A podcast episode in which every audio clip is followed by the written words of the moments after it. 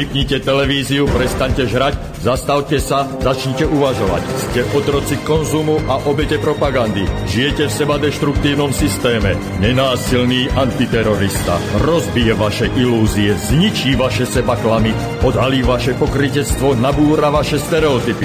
Ale pochopíte, ako funguje systém. Tak toto ďalej nejde. Musíte zmeniť úplne všetko. Začnite sebou, začnite dnes. Zajtra je neskoro. Nenásilný antiterorista. My sme jedno a preto Subham Astu Sarvajagatam. Takže nech sú šťastné všetky bytosti. Aj dnes teda, v stredu 20. mája, budeme hovoriť zasa o nejakých ilúziách, sebaklamoch, pokritectve a stereotypoch, ktoré ovládajú našu spoločnosť. Budeme hovoriť o tom, že Zem nie je ploská, že je guľatá. Ja som sa veľmi neskoro, priznám sa, až v roku 2012, dá sa povedať takmer náhodou, stretol s hnutím Zeitgeist. Keď som videl 4 roky starý film, tak som zostal ako obarený. Hovorím, pane Bože, toto? Takto? Je pravdou, že som veľa vecí tušil, vedel, ale takto pospájané v jednom dokumente všetky tie symptómy, príčiny krachu alebo tejto, tohto seba deštruktívneho systému, o tom, že naša civilizácia spie k úpadku, všetko na jednom mieste, takýmto, takto plnou lyžicou som nikdy nedostal. Zostal som ako obarený a okamžite som pochopil, že toto má zmysel že nie som sám a že ľudí, ktorí rozumejú, o čom je Zeitgeist, je viacej. Už sme mali niekoľko relácií, kde sme sa o Zeitgeiste bavili. A našim hostom bol Exocet a teraz budeme mať hostí nových, ale myšlienka zostáva rovnaká. Zeitgeist je totiž globálne hnutie. Je to svetové hnutie, ktoré sa rozvíja a naberá na sile úplne všade. Čoraz viacej ľudí si uvedomuje, že, že tie informácie, ktoré ktoré sú tam poskytnuté v týchto dokumentoch, sú závažné a dôležité. Že je dôležité, aby ľudia pochopili a hlavne, aby sa zbavili tých ilúzií, pokritectva, stereotypov a tých sebaklamov, ktoré v sebe máme a ktoré v podstate nás vedú tým zlým smerom. Život je cesta, hovorím to stále a sami si vyberáme, ktorým smerom pôjdeme. Nesmieme sa správať ako stádo, nesmieme sa správať ako ovce, ale mali sme sa správať ako individuality. Ako autentické osobnosti, ktoré sme a budeme. A práve Zeitgeist je o tom, že chce rešpektovať slobodu, individualitu, autentickosť a hlavne trvalú udržateľnosť rozvoja našej civilizácie. Veľmi sa teším na to, že naši priatelia, ktorí sú aj zo Slovenska, Čiech, budú nám rozprávať, o čom je ten Zeitgeist a tie otázky sú v podstate jednoduché. O čom hovorí hnutie Zeitgeist, čo sú príčiny súčasného stavu spoločnosti, aké riešenia ponúka Zeitgeist. Pevne verím, že Jan Greguš, Michal Mauer a Peter Taubinger budú osoby zodpovedné a informácie, ktoré vám prinesú, pomôžu šíriť osvetu, ktorú slobodný vysielač slobodne šíri.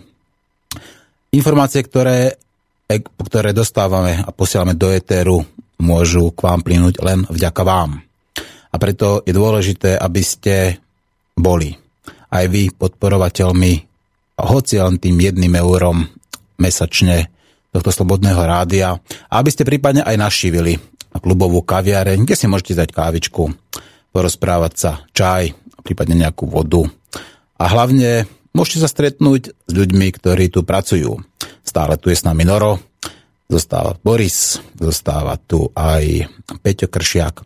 No a uvidím, ako to bude so mnou, pretože ja som sa rozhodol na svojej ceste postaviť sa tomuto systému a ukázať ľuďom, že to je štát, ktorý prostredníctvom súdov zotročuje svojich občanov. Nevadí. Ak prehrám bitvu, ešte som neprehral vojnu. Takže niekedy človek tú bitvu musí prehrať, aby mohol vyhrať vojnu. Život pôjde ďalej a ja o svoju slobodu už nikdy neprídem, pretože ak ako som vám mnohokrát vravel. Sloboda je stav mysle. A človek môže zostať slobodným, aj keď je 27 rokov vo vezení, ako bol napríklad Nelson Mandela. Každom prípade počúvate Slobodný vysielač, počúvate reláciu Nenásilný antiterorista a ja sa postupne budem spájať s pánom Jánom Gregušom a potom sa k nám pripoja aj ostatní nie členovia, pretože Zeitgeist nemá členov, ale Zeitgeist má aut a aktivistov a moderátorov a pevne verím, že už mám prvého z našich hostí na linke. Dobrý deň, pán Greg, už počujeme sa? Áno, dobrý deň. Tak ja vás vítam poprvýkrát v éteri Slobodného vysielača a predstavil som vás ako nie člena, ale aktivistu hnutia Zeitgeist. A ak by ste mi mali porozprávať teda trošku viacej o tom hnutí, čo by ste mi povedali tak na úvod? Ako by ste človeku, ktorý nikdy v živote nepočul, čo to je Zeitgeist, ako by ste ho krátkosti predstavili? Uh, tak v krátkosti poviem, jak som sa k nemu ja dostal, alebo prvé informácie moje. Tak uh, keď poviem tako, tak všeobecne teoreticky, tak hnutie Zeitgeist je celosvetové hnutie, ktoré sa snaží obhajovať alebo prezentovať nejakú tú celosvetovú držateľnosť. Uh, to znamená, že hlavné tie také témy alebo otázky, ktoré pri tom riešime, je otázka verejného zdravia, otázka ekologickej udržateľnosti a otázka sociálnej stability.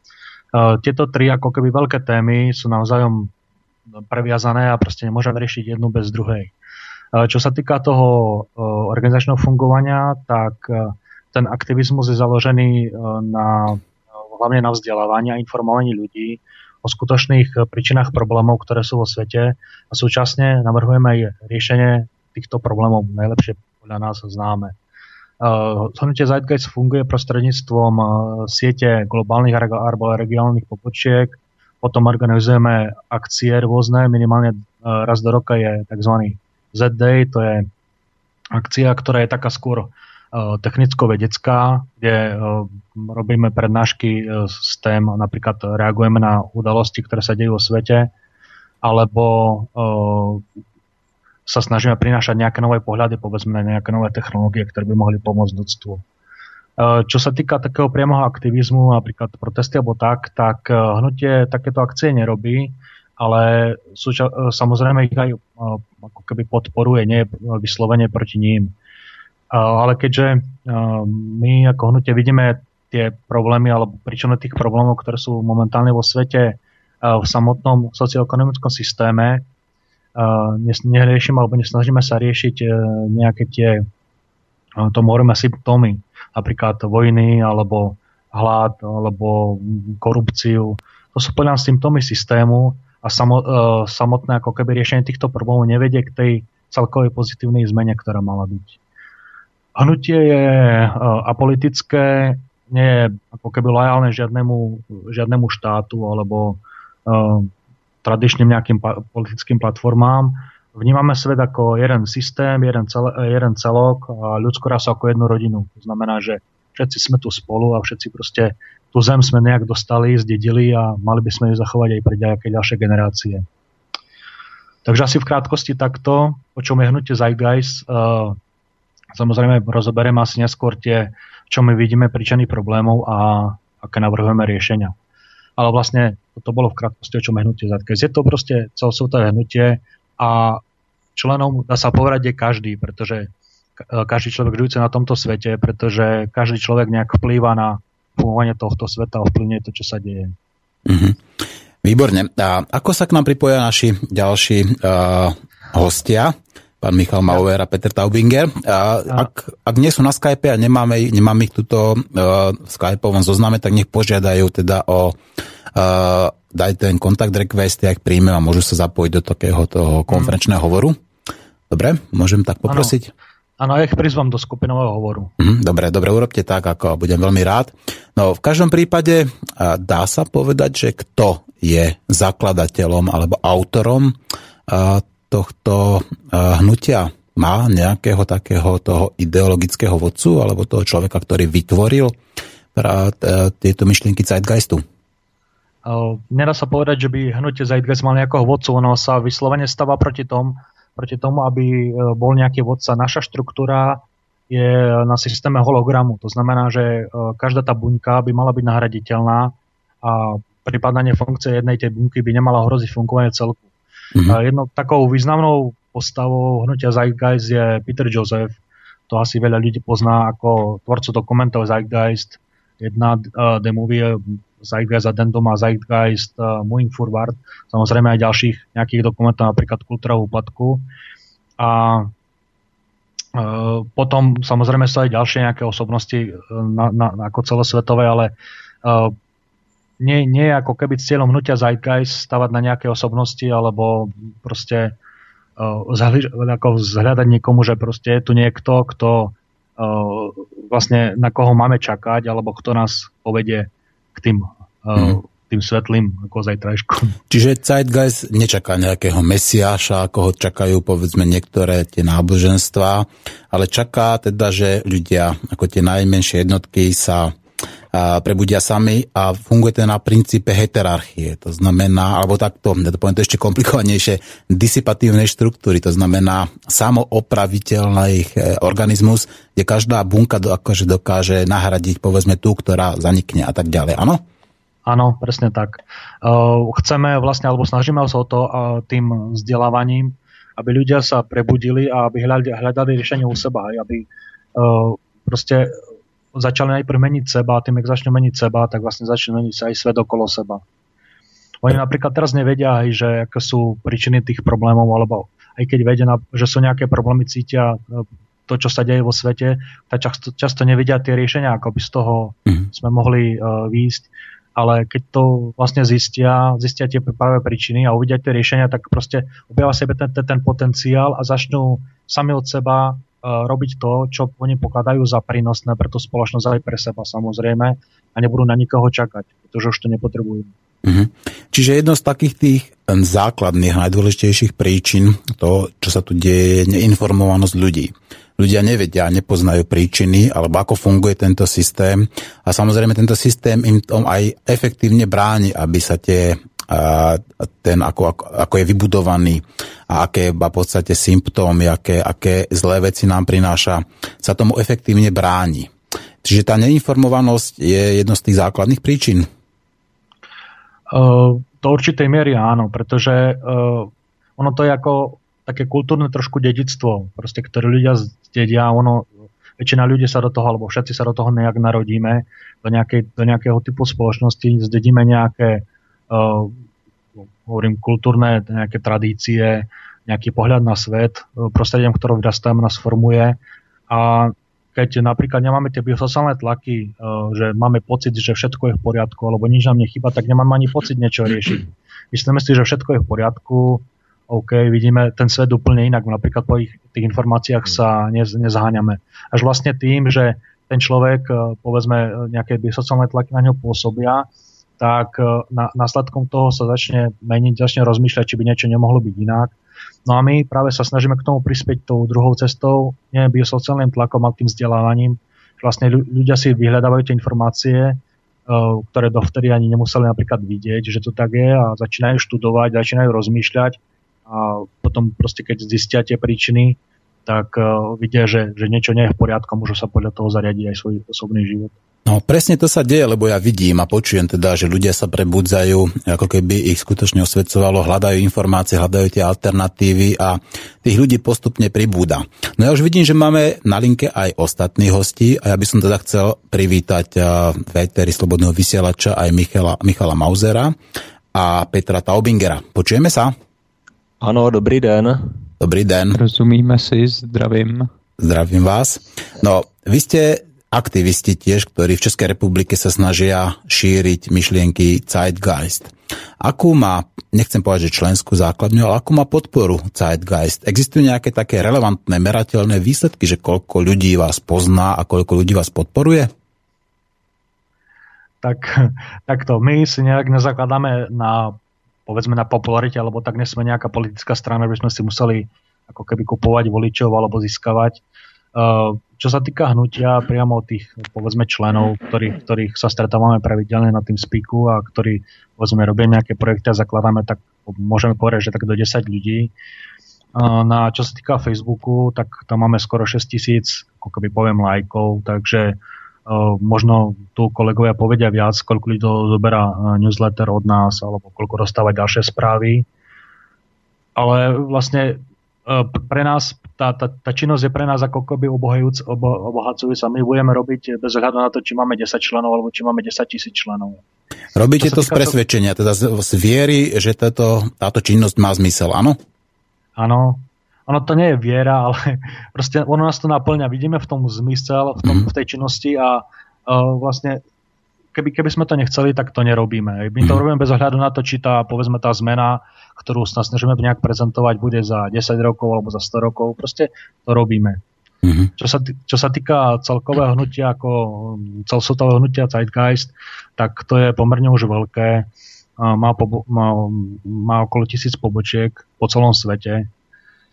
Takže asi tak. No. Cel, mhm. celkový počet členov proste nevidujeme nejak, že by sme to evidovali, že máme teraz e, ja neviem, milión Možná. členov. Mm-hmm.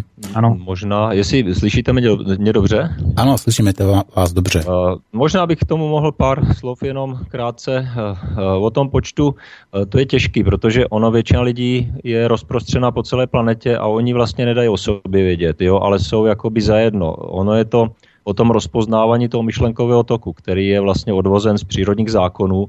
A to je vlastně, e, to není otázka alternativy, ale to je otázka rozpoznání a vlastně jediné možnosti, jak se to lidstvo musí přeorganizovat dříve nebo později. To dneska, jak funguje společnost a jak jsou různé alternativní mechanismy, to je pouze pouze jaký, jakýsi obraný, eh, obrana reakce lidí, eh, skupin vůči systému, protože oni nevědí ještě, jak ty věci rozpoznávat a jak je vlastně řešit.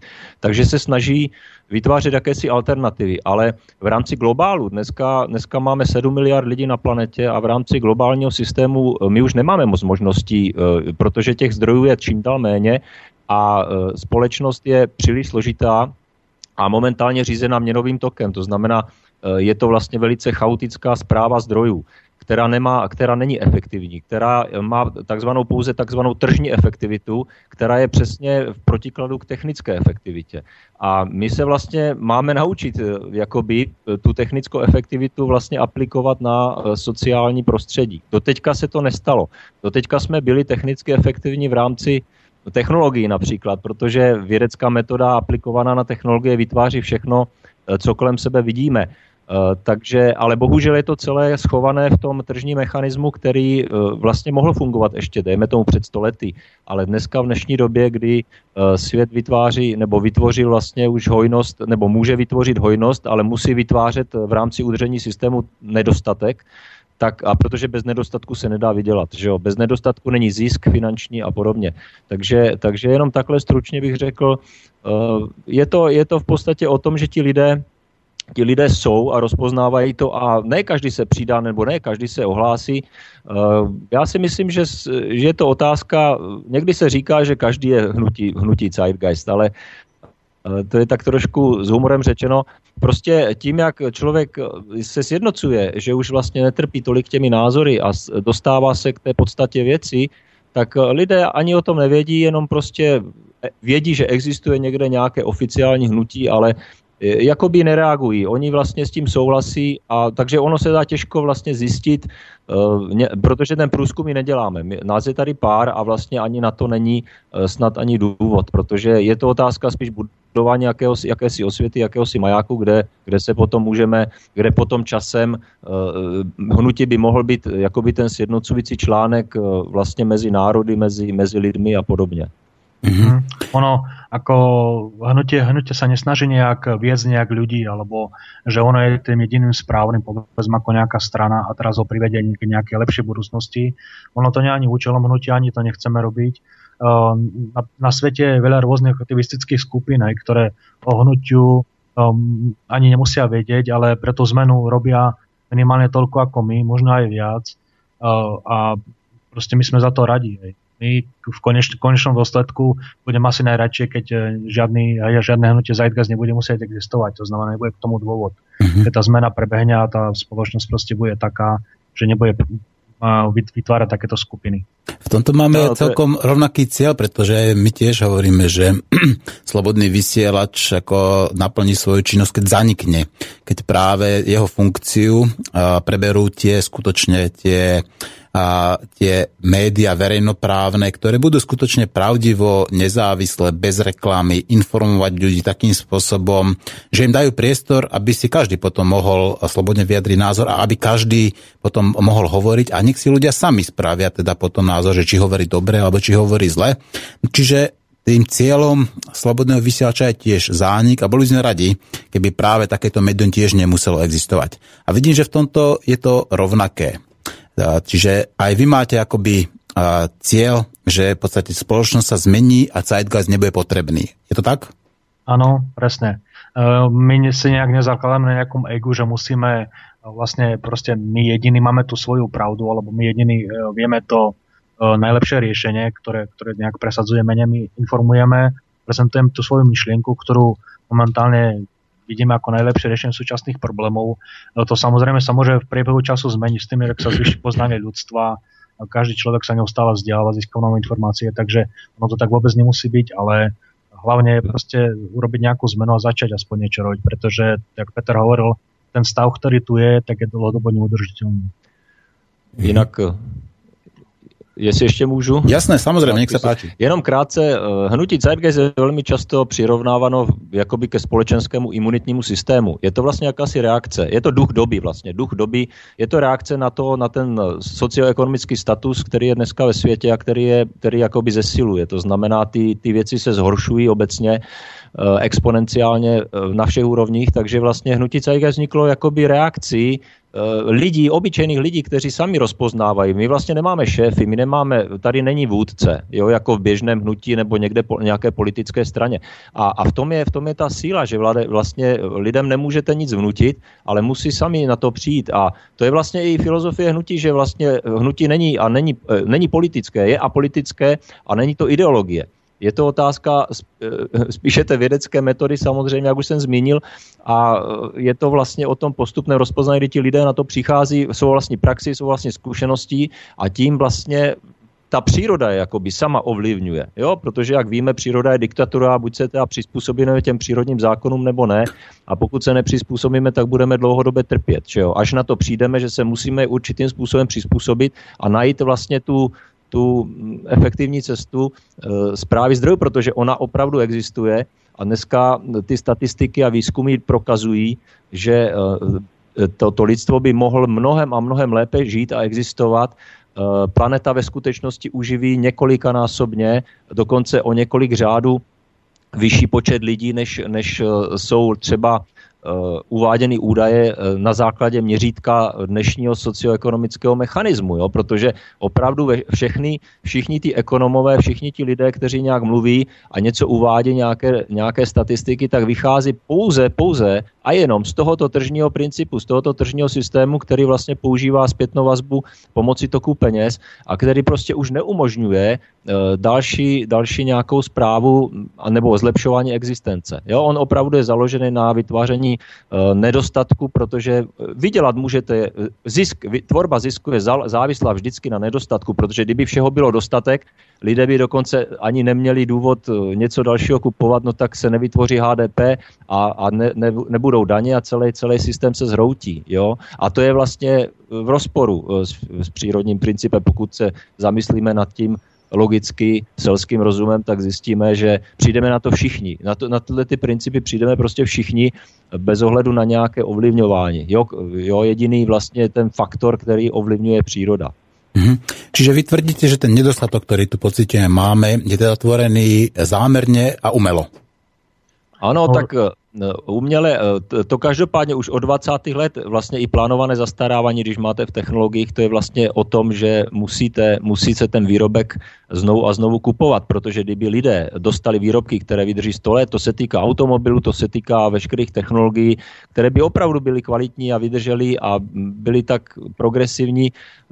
A dokonce, jo, i ten, i ten marketing, kdyby nebyl, který by jakoby vnucuje těm lidem tu novou módu, ty nové věci, tak samozřejmě lidé by byli mnohem spokojenější s tím, čo, co mají a samozřejmě HDP by nefungovalo, tak, tak jenom, jenom z této jednoduché, z tohoto jednoduchého příkladu je jasné, že ten tržní systém je založený na neustále spotřebě a neustálém růstu a navíc aj úroky, úroky z, z dluhu, z peněz, které se vytváří uměle, formou dluhu, tak, tak i tyto úroky by nebyly splatitelné, kdyby nebylo HDP.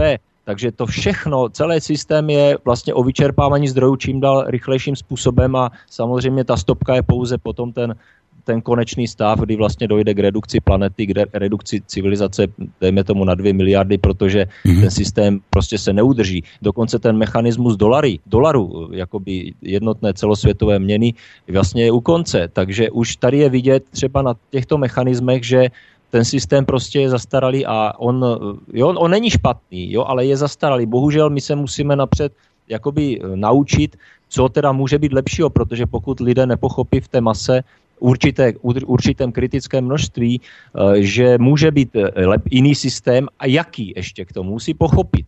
Proč tento systém starý je nereformovatelný a jaký chceme, protože kdybychom, když ty lidé nevědí ještě, co chtějí, tak vznikne opět, eh, vznikne chaos ve společnosti, vzniknou nějaké volby, vznikne třeba nějaká nová diktatura, protože lidé pokud nemají jasnou představu, co chtějí, tak nic jiného nebude zase, že přijde nějaký samozvaný vládce, který prostě ty lidé, lidi sjednotí na základě nějaké ideologie a tuhle tu ideologii prostě prosadí a lidé si odhlasují. Bohužel je to všechno postavené pouze na penězích a na, na tomhle tom toku. Jo? Ja by som chcel povedať k tomu len, že tá myšlienka e, toho nedostatku je, je pomerne stará. Je to dá sa povedať, e, datuje sa k e, začiatkom toho, toho tržného kapitalistického systému, kedy vlastne východnická spoločnosť robila nejaké mapovanie zdrojov, Thomas Malthus, e, a vtedy prišiel s tou myšlienkou, že vlastne na, na svete nie je dosť zdrojov pre každého a to znamená, že ten stav, že jedni budú mať viac a druhí zakonite musia trpieť a že musíme o tie suroviny, o tie zdroje bojovať, takže to je prirodzený stav veci. Do toho potom prišiel samozrejme Darwinová teória, ktorá to len podporila, pretože vlastne prežitie najsilnejšieho.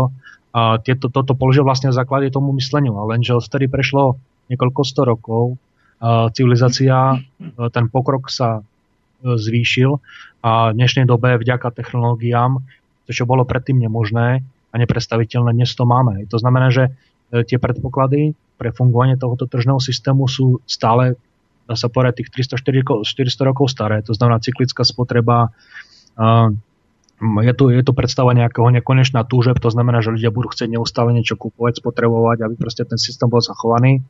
Musí byť vytvorená hodnota nedostatku a na tom to vlastne stojí, ale súčasne sme dostali, dosiahli takú technologickú úroveň, že máme efektívnejšie, uh, efektívnejšiu ťažbu zdrojov, máme tu technológie, s tým súvisí technologická nezamestnanosť, ktorá vlastne uh, vytvára tu, je to hlavná príčina nezamestnanosti dneska a tej sociálnej nerovnosti. A my vlastne riadíme s tými starými zásadami nový systém. Hej, a ako technologicky sme dospeli do úplne inej úrovne, ale e, vedomostne sme ešte nerospali do tejto úrovne. A tam vlastne vzniká ten konflikt medzi technickou efektivitou a tržnou efektivitou. Tržná efektivita predpokladá nejaké mechanizmy, ktoré budú fungovať, ktoré fungovali povedzme pred e, začiatkom e, ešte technickej revolúcie alebo priemyselnej revolúcie, ale odtedy sa to len zhoršuje. Bol tu predpoklad, e, keď spomeniem napríklad veľké, tri veľké sektory v hospodárstve, ktoré sú pred tou priemyselnou revolúciou to bolo, to bolo poľnohospodárstvo, keď vlastne väčšina ľudí pracovala v poľnohospodárstve. Ešte na konci 18. storočia to bolo v Amerike skoro 80% ľudí. Potom prišla priemyselná výroba, tak sa postupne začali ľudia z tohto odvetia presúvať do, do priemyslu, kde vlastne vznikali továrne a zmenil sa úplne prístup k práci. Takže vlastne ten prechod bol e, tým, tým pánom, jak e, sa zavezala mechanizácia do polnohospodárstva a bolo potreba menej ľudí, tak tí ľudia sa preklápali do priemyslu. Potom samozrejme začala tá mechanizácia aj v priemysle, takže ďalší sektor veľký, sektor služieb, to je vlastne taká ako keby posledná záchrana, záchrana dneska, že vlastne väčšina ľudí pracuje v sektore služieb, pretože čo sa týka polnohospodárstva napríklad, tak tam momentálne pracuje asi len 4% ľudí v tých priemyselných vyspelých zemiach a sektor služieb vlastne združuje tú, tú väčšinu, ale už aj tam začína nastávať problém toho, že vlastne tie technológie začínajú vytlačovať ľudí, pretože uh, tie princípy toho tržného systému sú stále rovnaké. Znižovanie nákladov a, a zvyšovanie zisku. A znižovať náklady samozrejme môžete len do určitej miery. Potom, keď uh, vlastne ten technologický vývoj je na takej úrovni, že sa vám vyplatí radšej použiť technológiu, automatizáciu, mechanizáciu namiesto ľudskej pracovnej sily, tak ten, ten podnikateľ alebo tá podnikateľská jednotka proste to musí urobiť, pretože aby postala v tom tržnom prostredí. A tým pádom vlastne tí, tí ľudia, ktorí z toho sektoru sú nahradení strojmi, tak prechádzajú do, do toho ďalšieho, ale momentálne už je situácia taká, že už nemajú kde prechádzať. To znamená, že tá nezamestnanosť, ktorá teraz je výsledkom tohoto procesu. Takže hovorím, to, to je proste ten, tá potreba ako nedostatku, hodnota nedostatku, to musí byť stále zachovaná, pretože vlastne keby, keby nebol nedostatok, ako Peter hovoril, tak by nebola dôvod predávať. Pred takými 100 rokmi, možno viac, uh, nikoho by nenapadlo predávať balenú vodu, pretože proste svet bol v takom stave, že ešte bolo veľa prírodzených zdrojov pitnej vody a táto myšlienka bola absurdná, ale v dnešnej dobe, je vlastne už tých zdrojov toľko nie je a ešte vplyvom reklamy, tak uh, vlastne to, tá myšlienka sa ujala a veľa ľudí si kupuje na základe toho že často ani nemá prístup k tej, pitnej vode. A keď som hovoril o nezamestnanosti, tak e, veľa ľudí kritizuje, povedzme, ja neviem, život, e, život ako keby na dávkach alebo, alebo nez, nezamestnaných celkov. Pozerajú sa na nich krivo, ale keď si zoberieme oficiálne štatistiky, aké sú vo svete, tak e, ja som si zistoval len pre Českú republiku. V súčasnosti je viac ako 500 tisíc ľudí evidovaných na úrade práce ako nezamestnaných a v súčasnosti a súčasne teda uh, úrad práce eviduje nejakých 70 tisíc, niečo sa 70 tisíc pracovných miest. To znamená, aj keby všetci tí ľudia, ktorí sú, alebo teda všetky, všetky tie miesta, ktoré momentálne sú, sa zaplnili, stále nám ostane viac ako 400 tisíc ľudí, ktoré proste tú prácu nemajú. To znamená, e, my by sme sa ako keby podľa toho tržného systému, ktorý máme teraz, snažili, mali snažiť vytvoriť ďalších 400 tisíc pracovných miest vlastne len kvôli tomu, aby tí ľudia mali prácu. Ale otázka, tá pravá otázka, prečo by sme to robili, aj či to vôbec potrebné, ako prospešné pre našu, pre našu ľudskú civilizáciu. Bez ohľadu na to, že vlastne je to nereálne v takej ekonomike, ako je Česka, vytvoriť nejakých 40 tisíc pracovných miest. Takže... Znamená to teda, že povedzme budúcnosť e, ľudí, teda ak príjmu myšlienky Zeitgeist, nebude povedzme taký ten cieľ, že plná zamestnanosť ako, alebo že nebude to taká práca, že človek by v podstate mal robiť to, čo ho nebaví. Bude tá, povedzme, tá spoločnosť organizovaná úplne inak, ako zabudú tam nejaké zásadné kvalitatívne zmeny.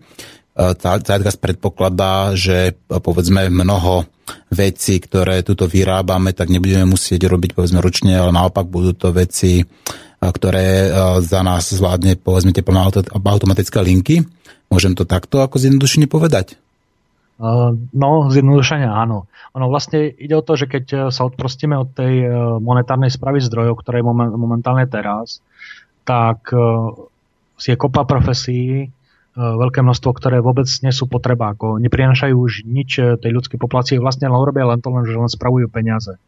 Celý bankovný sektor, daňové úrady, štátna správa, tie, tie ako keby, keby sme odstranili peniaze, tak nie sú vlastne potrebné, pretože neprinášajú nič. A ten, jak som hovoril ešte predtým, tak v súčasnosti v tých vyspelých krajinách, napríklad Amerika alebo Západná Európa, približne len 4% ľudí pracuje v plnospodárstve. To znamená, 4% ľudí zaistuje, dá sa povedať, jedlo pre, pre ten zvyšok.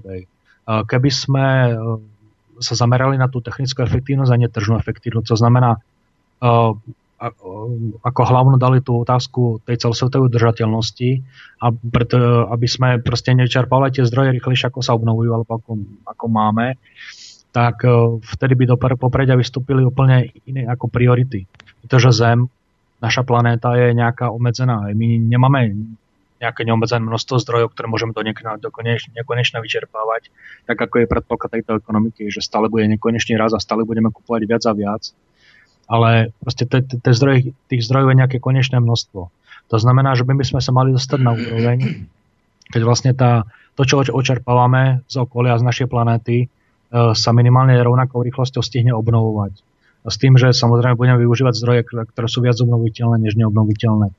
A tým pádom, ak e, dojdete k, e, k tomuto štádiu, my tomu hovoríme vlastne, alebo to naša predstava toho riešenia tých problémov, teraz trošku skočím dopredu, je sa, no, hovorí sa tomu ekonomika založená na prírodných zákonoch a zdrojoch, ktorá má rôzne princípy, tie možno zmením neskôr.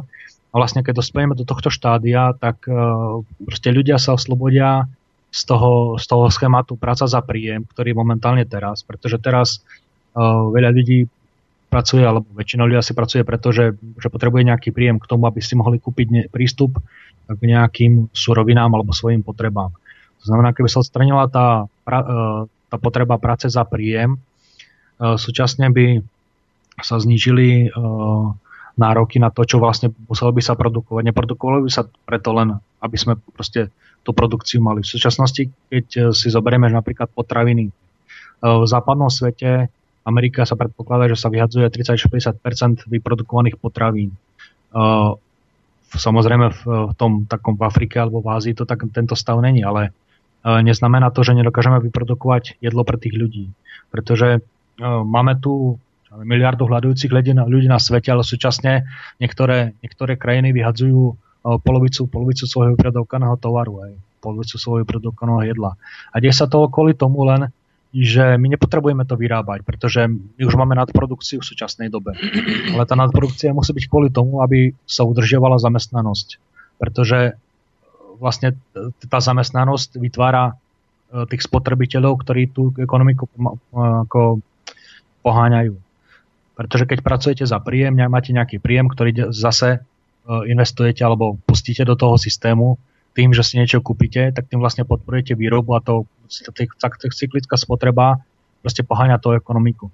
Tým pádom vlastne, že jak som hovoril, tej technologickej nezamestnanosti, keď tu veľké množstvo ľudí momentálne sa dostáva vďaka tých technológiám ako keby mimo ten systém, pretože povedzme sa stajú nezamestnanými alebo sú notení brať práce horšie platené, tak sa znižuje kúpna sila a vlastne tým sa narušuje ten, ten spotrebiteľský tok a vlastne sa to vracia naspäť do systému ako problém. Takže keby sme dospeli do, do tej no, ekonomiky založené na prírodných zákonoch a zdrojoch, ktorá funguje na plnených princípoch, tak by nebola potreba práca za príjem. Uh, boli by, samozrejme, boli by tu práce, ktoré asi by ešte nešli nahradiť na 100% strojmi. Už v dnešnej dobe sa predpokladá so súčasným poznaním ľudskej populácie, že by sme mohli nahradiť minimálne 50% ľudskej práce strojmi. A tým pádom by sa uvoľnili ako keby ruky tým ľuďom, mohli by sme tú populáciu rovnomernejšie rozdeliť. Samozrejme, uh, niekto chce pracovať, aj možno chce pracovať, ale keby nemusel človek pracovať primárne kvôli príjmu, ale kvôli tomu, že ho tá práca baví, naplňuje a že to chce robiť, a tak uh, by tá situácia bola úplne iná. Jednak by sa zlepšilo tá sociálna stabilita vo svete, ktorá je, o ktorej možno budeme ešte neskôr hovoriť, Jednak by to prospelo tej ekologickej udržateľnosti, pretože by sme nevyčerpovali zdroje a neničilo by sa nám životné prostredie. A jednak aj to verejné zdravie by sa zlepšilo, pretože ľudia by sa nemuseli stresovať, neboli by v tej, v tej dlhovej pasti, ktoré sú teraz a nemali by potrebu pracovať proste, alebo zobrať prácu za každú cenu, len aby preto, aby mali príjem. Mm-hmm.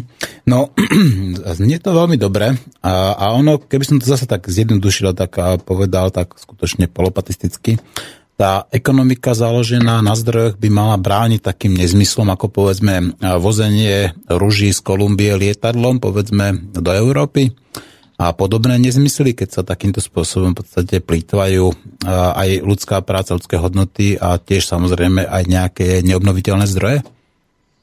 Samozrejme, e, tu som hovoril, že naráža tá tržná efektivita na, e, na tú technickú efektivitu, pretože z hľadiska tržnej efektivity je dôležité len to, aby ste mali e, nižšie náklady a produkciu zisku. To znamená, za každú úroveň môžete to dovážať cez celý svet, môžete využiť lacnú pracovnú silu, ktorá je v nejakých častiach sveta. Aj. To nie je dôležité, ale, alebo v akej miere vyčerpávate zdroje. Ale E, proste dôležitá je tá, tá potreba zisku. Čo sa týka tej ekonomiky založenej na prírodných zákonoch a zdrojoch, tak ja asi zmením lepšie, lepšie zmením tie základné princípy, na ktorých funguje, potom môžeme sa o tom baviť, aby to bolo také lepšie pochopiteľné. Tak uh, je takých 6 základných bodov. Prvý je ten, že uh, v ekonomike založenej na prírodných zákonoch a zdrojoch nie sú potreba žiadne peniaze ani tržný systém. A tie peniaze nie sú potreba z, toho, z nejakého dôvodu, že to niekto zakáže, alebo proste naraz z dňa na deň zrušíme, ale e, kvôli tomu, že vlastne nebude potreba využívať peniaze. Druhá vec je maximálna automatizácia práce. To znamená, bereme technológiu nejakého nášho nejakého súpera alebo toho, kto nám berie prácu, ale proste vítame pokrok v technológiách s tým, že nás môže oslobodiť vlastne od takej nejakej automatickej práce alebo monotónej, ktorú proste nemus- nemusia tí ľudia robiť a môžu robiť iné uh, pre nich prínosnejšie veci. Uh, ďalší taký dôležitý bod je technologické zjednotenie Zeme za, teórie, za využitia teórie systému. To znamená, berieme uh, tú Zem ako jeden, uh, jeden ako keby celok. Uh, tie, tie suroviny, ktoré tu máme, sú dedictvom celého ľudstva. Mali by sme zaviesť inteligentnú správu a vlastne na základe toho uh, tie zdroje by sa mali prerozdielovať aj podľa, podľa potreby. Potom štvrtý, štvrtý bod je uh, presadzovanie stratégie prístupu nad vlastníctvom. To znamená, uh, my v skutočnosti nepotrebujeme k, k kúpe veci alebo toho, čo teraz máme, to v skutočnosti vlastniť. Ale stačí, aby sme dostali k tomu prístup. Napríklad, čo sa týka auta, keď 10 ľudí potrebuje využívať hodinu denne auto, tak nemusí si tých 10 ľudí kúpiť 10 aut, ako by to bolo výhodné pre tento systém, pretože tým vlastne podporili tú spotrebu, ale stačí, že povedzme to auto budú mať dispozícii len vtedy, keď to potrebujú. Uh, takisto, čo sa týka bývania napríklad, je úplne jedno, či bývate v byte, ktorý máte prenajatý, alebo ktorý ako keby vlastníte, alebo akože vlastníte, keď tam môžete vlastne bývať a užívať to. Ten, ten, jedine ide o ten pocit toho vlastníctva, ktorý vznikol zase nejak historicky. Ďalší piatý bod je práve to, to týka sa tej vašej otázky. Snažíme sa prezentovať myšlienku sebestačnosti alebo produkčných systémov, ktoré fungujú lokálne. To znamená, myslíme globálne, ale konáme lokálne globálne myslíme na tej uh, úrovni celosvetovej, celosvetovej správy zdrojov, ale vlastne čo sa týka tej lokálnej produkcie, tak mala by byť snaha, aby sa vždy využívali tie zdroje v tom mieste, v ktorom sa vyskytujú. Každé mesto by ideálne mohlo byť sebestačné, čo sa týka minimálnej produkcie potravín. S modernými technológiami to absolútne nie je problém. Samozrejme, niektoré suroviny sa nevyskytujú všade, ale tam je práve priestor pre, pre tú zvýšenie tej technickej efektivity tým, že to budeme nahradzovať Samozrejme, môžeme aj dovážať, ale veci, ktoré sa dajú vyrobiť na mieste, by sa dovážať nemali. A potom posledný bod, taký dôležitý, je uh, vedecký pohľad na svet ako vlastne metodológia pre, pre vládnutie alebo pre nastavenie toho systému. Pretože uh, hnutie Zeitgeist obhajuje ten vedecký pohľad na svet alebo to vedecké metódu ako najlepšiu momentálne známú metódu na riešenie problémov, ktorá je. Pretože je to vlastne metóda, ktorá uh, neberie do ohľadu nejaké eh, čo viem, morálne hľadiska, alebo dobro, zlo, alebo správne, nesprávne, ale to, čo funguje alebo nefunguje.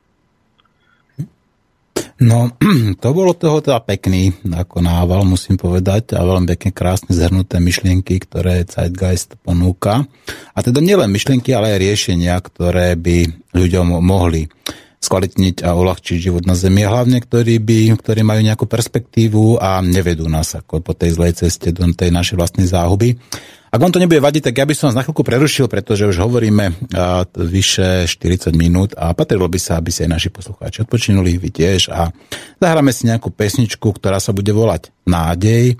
A ja pevne verím, že naša zem aj vďaka ľuďom ako ste vy, aj vďaka globálnemu hnutiu ako je Zeitgeist má nádej, že neskončí ako, to, ako ten myší raj, ktorý možno je už dostatočne známy ľuďom a ktorý reprezentuje našu planétu obývanú našimi ľuďmi aj v malom meritku.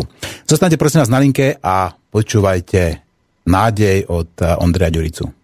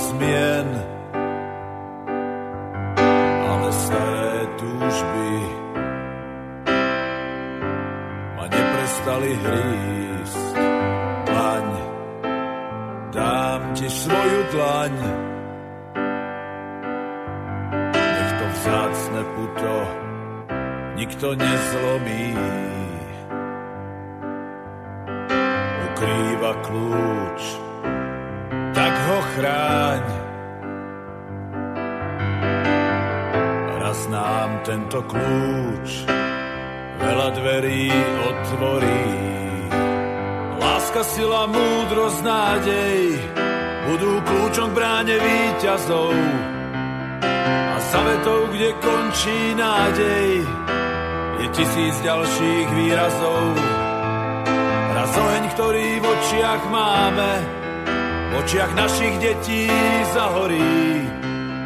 A všetko krásne, čo im dáme im nové cesty otvorí. K nám, k nám. casa y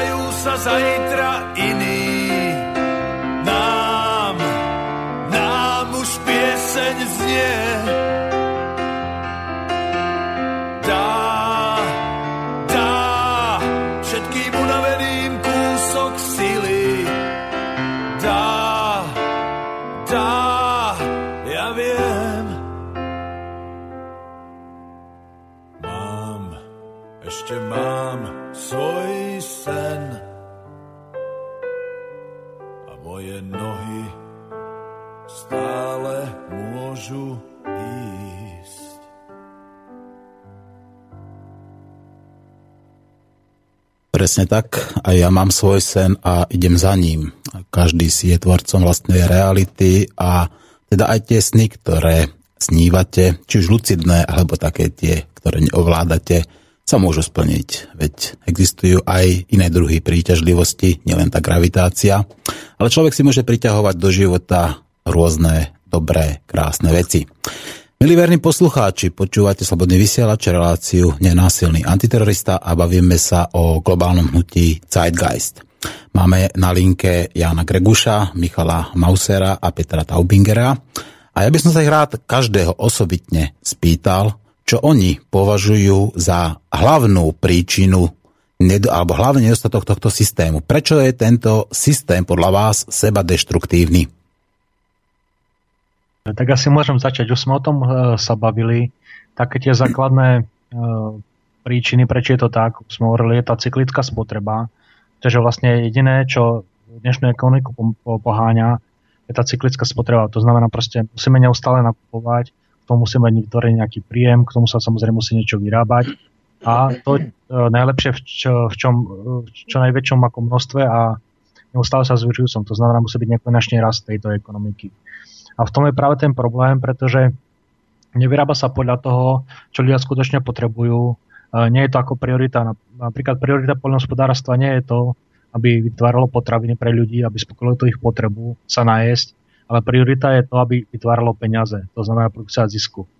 Nie je dôležité, či e, tí ľudia chcú jesť pšenicu, rýžu, kukuricu alebo neviem čo, proste produkuje sa to, e, po čom je dopyt a z čoho je najväčší, najväčší zisk.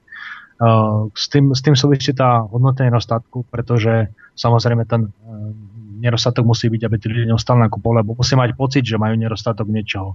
Samozrejme, ten nedostatok nemusí byť reálny. E, ten, ten taký plánovaný nedostatok alebo klamlivý tvaruje reklamy. To znamená, oni nám ukážu niečo, že, že niečo proste chceme, že to musíme mať. Aj v dnešnej dobe veľa ľudí zamienuje slovo, slovo chcem so slovom potrebujem väčšina už, e, keď tak počúvam, čo okolo, okolo mňa čo hovorí, tak málo kedy používa chcem, ale väčšinou používa potrebujem. Ja to potrebujem, toto, toto, toto.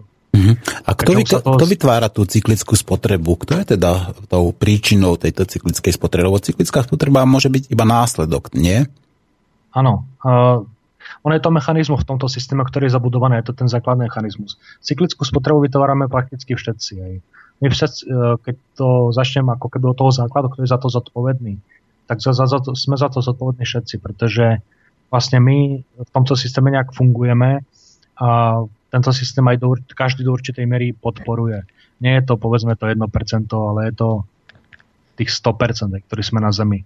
Každý z nás skoro každý deň hlasuje za tento systém tým, že vlastne používa peniaze, pretože peniaze sú hlasovacie listky tohoto systému a tým, že ich vlastne utrácam, tak podporujem tento systém. Takže a na, na, práve najvyš, najvyššiu ako keby váhu má to, keď sa tých volieb nezúčastním vôbec. Hej. To znamená, že uh, ne, ne, rozhodnem sa neutrácať tie peniaze. Samozrejme, v dnešnej dobe je problém fungovať úplne bez peňazí. Dá sa, ale je to trošku problém. Ale môžeme sa rozhodnúť, do čoho budeme investovať. Či povedzme podporíme uh, nejakého podnikateľa, ktorý sa snaží fungovať trošku, čo ja viem, poviem teraz čestnejšie v úvodzovkách, ale snaží sa o nejakú čistú, čistejšiu produkciu, alebo otvoríme stále tie isté koncerny. Či budeme voliť povedzme niekoho iného, na rozdiel od tých, týchto strán, ktoré volíme neustále dookola. Pretože ľudia majú len to, čo si zaslúžia, aj oni proste nič nedostávajú. Keď sa ľudstvo zmení v dostatočnom množstve na to, aby sme tu mali nejaký iný systém lepší, tak sa zmeníme. Takže to bolo, pre, prečo tá cyklická spotreba, kto to poháňa? Poháňajú spotrebitelia.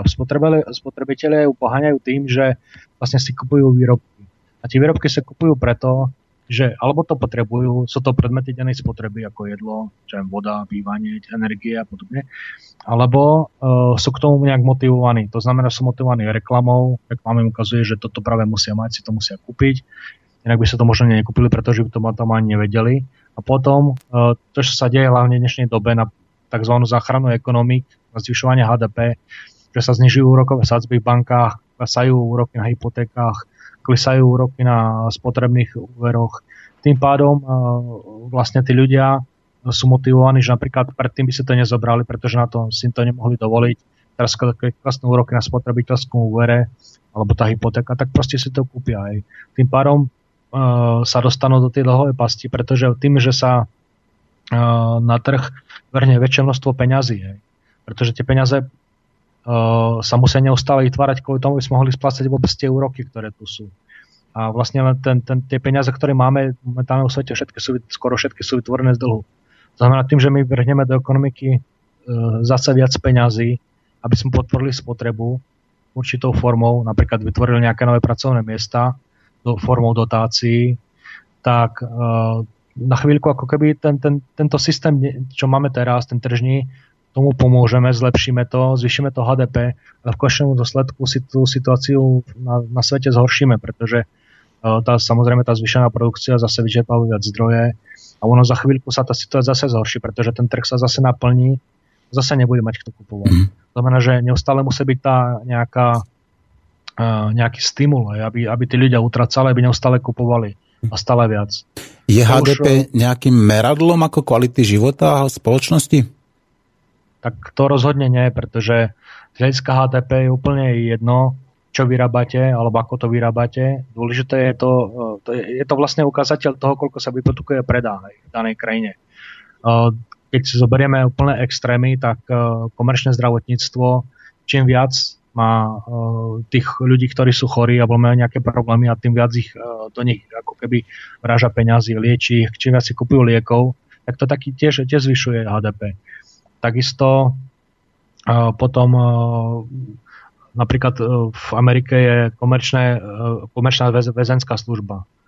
Takže tam tiež, čím viac väzňov majú, tým viac peňazí do toho dostávajú. To tiež to zvyšuje HDP. Vojenský priemysel, čím viac vojnových konfliktov, tým väčšia vojenská produkcia, produkcia zbraní, tiež to zvyšuje HDP. Tak neviem, či vlastne toto tu je nejaká, poviem, definícia šťastia, alebo či toto naplňuje ľudí mm-hmm. šťastím, že vlastne... Áno, chorí ľudia tak, napríklad, tak, dokonca do niektorých HDP zahrňajú už aj povedzme prostitúciu a drogy. Aj toto som už zachytil, že v niektorých krajinách práve do toho celkového poč- výpočtu HDP aj toto zahrnuli a to určite nemá vplyv na kvalitu ľudského života, na kvalitu spoločnosti. No, pretože, ak som už hovoril, tak e, z hľadiska tržnej efektivity je úplne jedno, čo vyrábate a nie je primárnou úlohou ekonomiky čo by malo byť uspokojiť potreby ľudí, ale primárnou úlohou je vytvárať zisk. A či ten zisk bude vytvárať z produkcie potravín, e, zo stavu bytov alebo e, z produkcie neviem, zbraní, je to úplne jedno. Hlavne, že, že, že sa proste produkuje zisk a dáva to prácu nejakým ľuďom a tí zase môžu pre niečo produkovať a zase kupovať. Proste je to taký, taký cyklus, no, tá cyklická spotreba. Mm-hmm. Čo je teda príčinou ako tohto seba deštruktívneho príčinu? Čo si myslia ostatní aktivisti a Zeitgeistu? No tak e, jestli můžu, je to opravdu široká otázka na dlouhé téma, my to hodně často rozebíráme. Každopádně příčina eh, saha, no příčina příčin, je to řetězec příčina následku. My, si vlastně, my jsme si vlastně ten systém přinesli z minulosti, z historie, ze středověku a dál, kdy vlastně nedostatek byl přirozeným fenoménem.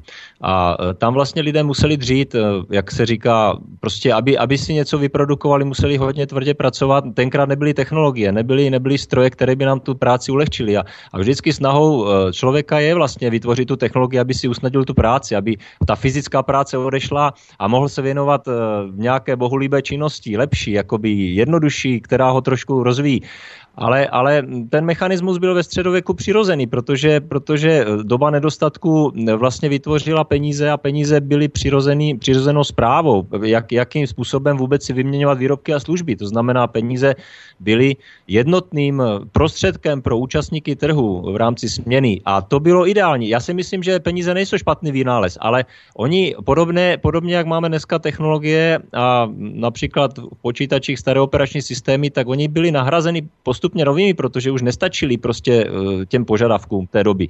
A eh, podobně je to s monetárním systémem. On, my vlastně použijeme stále stejný princip mechanismu, který jsme používali v minulosti a přitom máme v dobu, která prostě už v tomu absolutně neodpovídá. Jo? Všechny ty izmy jako kapitalismus, komunismus, socialismus a tak dále, to byly všechno výmysly, to jsou všechno ideologie. To nemá jakoby s reálným světem praktickým společného. To je virtuální realita, chcete-li Matrix, který jsme si vytvořili a který vlastně používáme pro zprávu společnosti. Ale v dnešní době kdy to je vlastně ten energetický problém. V podstatě v minulosti, když lidé pracovali tvrdě, tak si museli všechno eh, jakoby udělat sami a tím pádem měli jakoby, a, a protože nebyly technologie, tak na osobu uh, jsme měli malou energetickou výměnu. Zhruba 2000 kilokalorií na osobu a den. Postupně, jak do toho přišli, přišli parní stroje a objev ropy a, a technologie a, a tak dále, tak jsme vyprodukovali mnohem více dokonce elektrickou energii a podobně, tak vlastně tím, tím došlo na osobu k obrovské energetické výměně, k obrovskému nárůstu, zhruba tisícnásobně. Jo, my máme zhruba tisícnásobně vyšší energetickou výměnu na osobu a den, než jsme měli například před 200-300 lety, jo, což vlastně způsobilo ten obrovský konflikt toho finančního systému s, s v podstatě s tím, jo, s tím, s tím eh, socioekonomickým systémem respektive s těmi technologiemi. Technologie vlastně narazily na, na socioekonomickou nebo tu zastaralou zprávu monetární. A protože peníze, to je vlastně důležitá podmínka, peníze ke své existenci potřebují dvě, dvě věci. Nedostatek a možnost růstu. To znamená, pokud, pokud technologie nám pomůžou eliminovat nedostatek, takže vyprodukujeme nadbytek, tak vlastně lidé by teoreticky mohli být dneska technologii zásobení kde čím. Kdyby samozřejmě nebylo reklam a podobně, tak vlastně by ani neměli další tužby nebo, nebo minimálně a vlastně trh by byl totálně nasycený a peníze by přestaly automaticky existovat, protože lidé by už neměli důvod, když by o ně technologie se starali, protože dneska opravdu říkal Jan, 50% povolání okamžitě můžeme automatizovat díky technologiím a dalších 45% v dohledné době, pokud by se zrušil monetárně tržní systém, protože ten systém tomu brání, tomu automatizování. My už dneska prakticky můžeme zhruba 90 až 95 eh, teoreticky a technicky eh, opravdu nahradit stroji, hmm. takže teoreticky bychom mohli mít 90% nezaměstnanost, ale o tom to přece není. Není to o té nezaměstnanosti. Člověk si vždycky najde nějakou činnost. Eh, to slovo zaměstnání souvisí s penězi a je to hodně zavádějící termín. Jo, to je potřeba zdůraznit, protože proč by lidé měli být zaměstnáni? Jaký je k tomu důvod? Přece není. Naopak, my jsme přece vytvářeli technologie, které by měly umožnit, aby se lidé od zaměstnání osvobodili, aby prostě z něho odešli, aby prostě ta společnost se věnovala úplně jiným věcem, než prostě chození do otrocké práce eh, kvůli splacení dluhu, kvůli prostě příjmu a kvůli tomu, aby si člověk kupoval přístup ke zdrojům a takzvaným životním potřebám. So, eh, eh, hnutí Zeitgeist rozděluje odděluje životní potřeby od těch nadpotřeb neboli chtíčů. Jo? To znamená, základní životní potřeby jsou například mít jídlo, mít kde bydlet, energii, teplo, mít vodu čistou, mít čistý vzduch, jo, Prostě a, a samozřejmě potom i ty společenské vztahy, to jsou všechno zá, základní životní potřeby, které by měl mít naprosto každý a dokud tohle to není uspokojeno, tak nemá vůbec smysl uvažovat o těch dalších, jo, o těch chtíčích. To znamená mít Ferrari doma nebo nejlépe 10, nebo přes prostě tři, tři domy nebo, nebo půlku afrického kontinentu, jo, jakoby v soukromém vlastnictví. Toto není, toto není přece uh, reálna, to je spíš už potom neurotická představa nebo nějaká, nějaká porucha, která se dá samozřejmě léčit, ale ve své podstatě ten celý tržní mechanismus, jak ho máme nastavený teď, vlastně produkuje tyhle ty neurotické poruchy, ať v malé nebo větší míře. Jo, sám každý z nás má určitě mnoho zkušeností s lidmi a z praxe, jak tyhle ty neurotické představy vlastně fungují u těch lidí. Jo? Mm. Takže vlastnictví jako takové je nesmysl, protože to není empirický pojem. Vlastnit dům, vlastnit cokoliv je blbost, protože to je prostě pouze produktem eh, těch mechanismů. Nikdo samozřejmě nikomu nic nevezme, aby bylo jasno. Tady nejde o to, něco někomu brát. Ať si to klidně nechá, ale ti lidé časem přijdou na to, že, že je lepší věci sdílet nebo, nebo nějakým způsobem, protože budou vždycky mít ty nejkvalitnější věci a ty věci nebude potřeba tolik vyrábět, protože když, když ten mechanismus nebude podporovat uh, jakoby uh, pojem vlastnictví, tak každý nemusí přece vlastnit, mm-hmm. já nevím, například automobil, když ho nepotřebuje, nebo videokameru, která mm-hmm. za pět let nebo za dva roky zastará. On vždycky, když bude potřebovat použít nějaké zařízení nebo nějaký přístroj, tak půjde, vezme si ho, bude ho mít a bude ho mít neomezeně dlouho, jak bude chtít a když ho nebude potřebovat, tak ho vrátí, protože je to součást i recyklace a součást i renovace, součást vlastně toho, že příště, když si bude něco podobného chtít učit nebo vzít, tak bude mít to nejmodernější a nejkvalitnější věc, jaká v té době byla, jak, jakou jsme schopni vyrobit, takže nebudete muset počítat každou korunu a šetřit, protože já na to nemám. Já nemám na tu drahou videokameru za milion, ale já si musím koupit jenom za pět, za deset tisíc, protože já na to víc nemám. Ale přitom bych rád natočil něco kvalitního. To znamená, to, to je věc třeba tady těchto technologií. To se týká i automobilů, to se týká všeho. A navíc dneska není ani potřeba tolik aut. Jo? Jsou průzkumy, různé výzkumy, které máme v příručce prostě rozebrané kdo bude mít zájem, může si to všechno přečíst, takže eh, nechci mluvit dlouho. Je opravdu, to je veliké, šir, eh, velmi široké téma, eh, jakým způsobem celý mechanismus funguje. Jo, je to čistě o energiích. To je, jestli se někdo ptá na příčinu, je to život jako takový funguje na energiích. A pokud my v době nedostatku máme prostě malou energetickou výměnu a snažíme se ten život si zlepšovat, nedřít, protože trpíme, tak samozřejmě každá, každá živá hmota kterou i my jsme se snaží jakoby obejít ty biosociální tlaky. Jo, protože to je v podstatě taky biosociální tlak, když musíte dřít na poli a vydělávat si a snažíte se to obejít. A proto vznikají i vzdělávací systémy. Lidé se snaží učit, aby se dostali eh, mentálně, duchovně dál, aby pochopili, jak věci fungují a snažili se fyzicky si je usnadnit. A, a proto jsme se dostali do doby technologií a vysoké energetické výměny, ale v této době už není e, možné používat monetární zprávu zdrojů. Já uvedu třeba takový příklad, nevím, kdo, kdo studoval vysokou školu, e, střední vysokou technickou. E, každá škola vás vždycky učila jakým způsobem se hledají efektivní cesty jakéhokoliv technického problému. Jak problém vyřešit? Jak najít nejkratší cestu mezi dvěma body A, B? Kde třeba například co vyrábět? Kde jsou zdroje? Jak optimálně přerozdělovat prostě mechanismus distribuce? To jsou všechno věci, které každý vysokoškolák zná například. Jo? A to se učí desítky a desítky let. A jakmile do toho nastoupili počítače před, před několika desítkami let, tak se to začalo všechno algoritmizovat. My jsme dneska díky počítačům schopni Eh, vyměnit peníze za takzvanou inteligentní zprávu zdrojů. Jo, to, co jsme třeba například před stolety nemohli. Před stolety někdy ve 20. letech, kdy vlastně ta technologie výrazně zasahala do života lidí, kdy už jsme opravdu produkovali hojnost jakoby, a muselo se to prostě redukovat a omezovat a byly obrovské konflikty. Tam finanční systém opravdu e, začal narážet na své limity.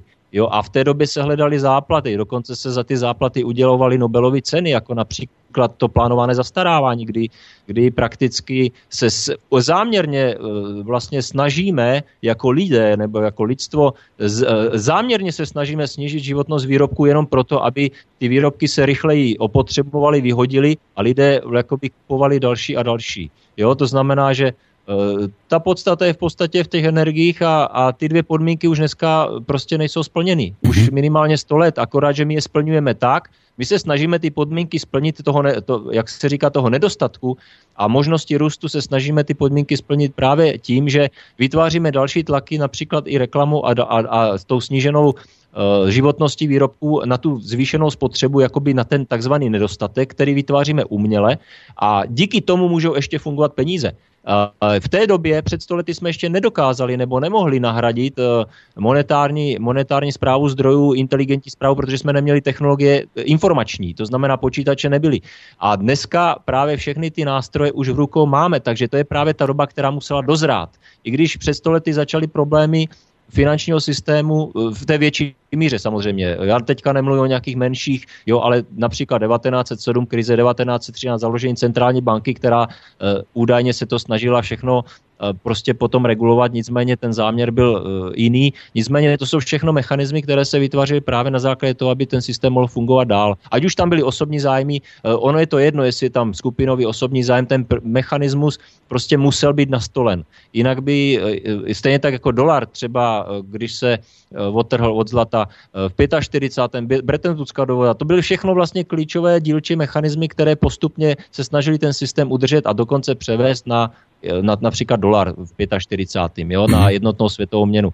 A to jsou všechno jenom mezi články záplaty toho systému, protože jsme neměli informační technologie a neměli jsme ani vědomí už na to, že to vědomí má spoždění za technologiemi. Takže pokud samozřejmě uh, chceme, dneska v dnešní době je tak vysoký tlak a bude se neustále stupňovat, že to vědomí sice bude pořád v závěsu, ale bude to jakoby dohánět. Jo? Takže já doufám, že to zvládneme. V tomhle jsem optimista. Tady je prostě prostor pro víru. Tady my nevíme, jak to dopadne.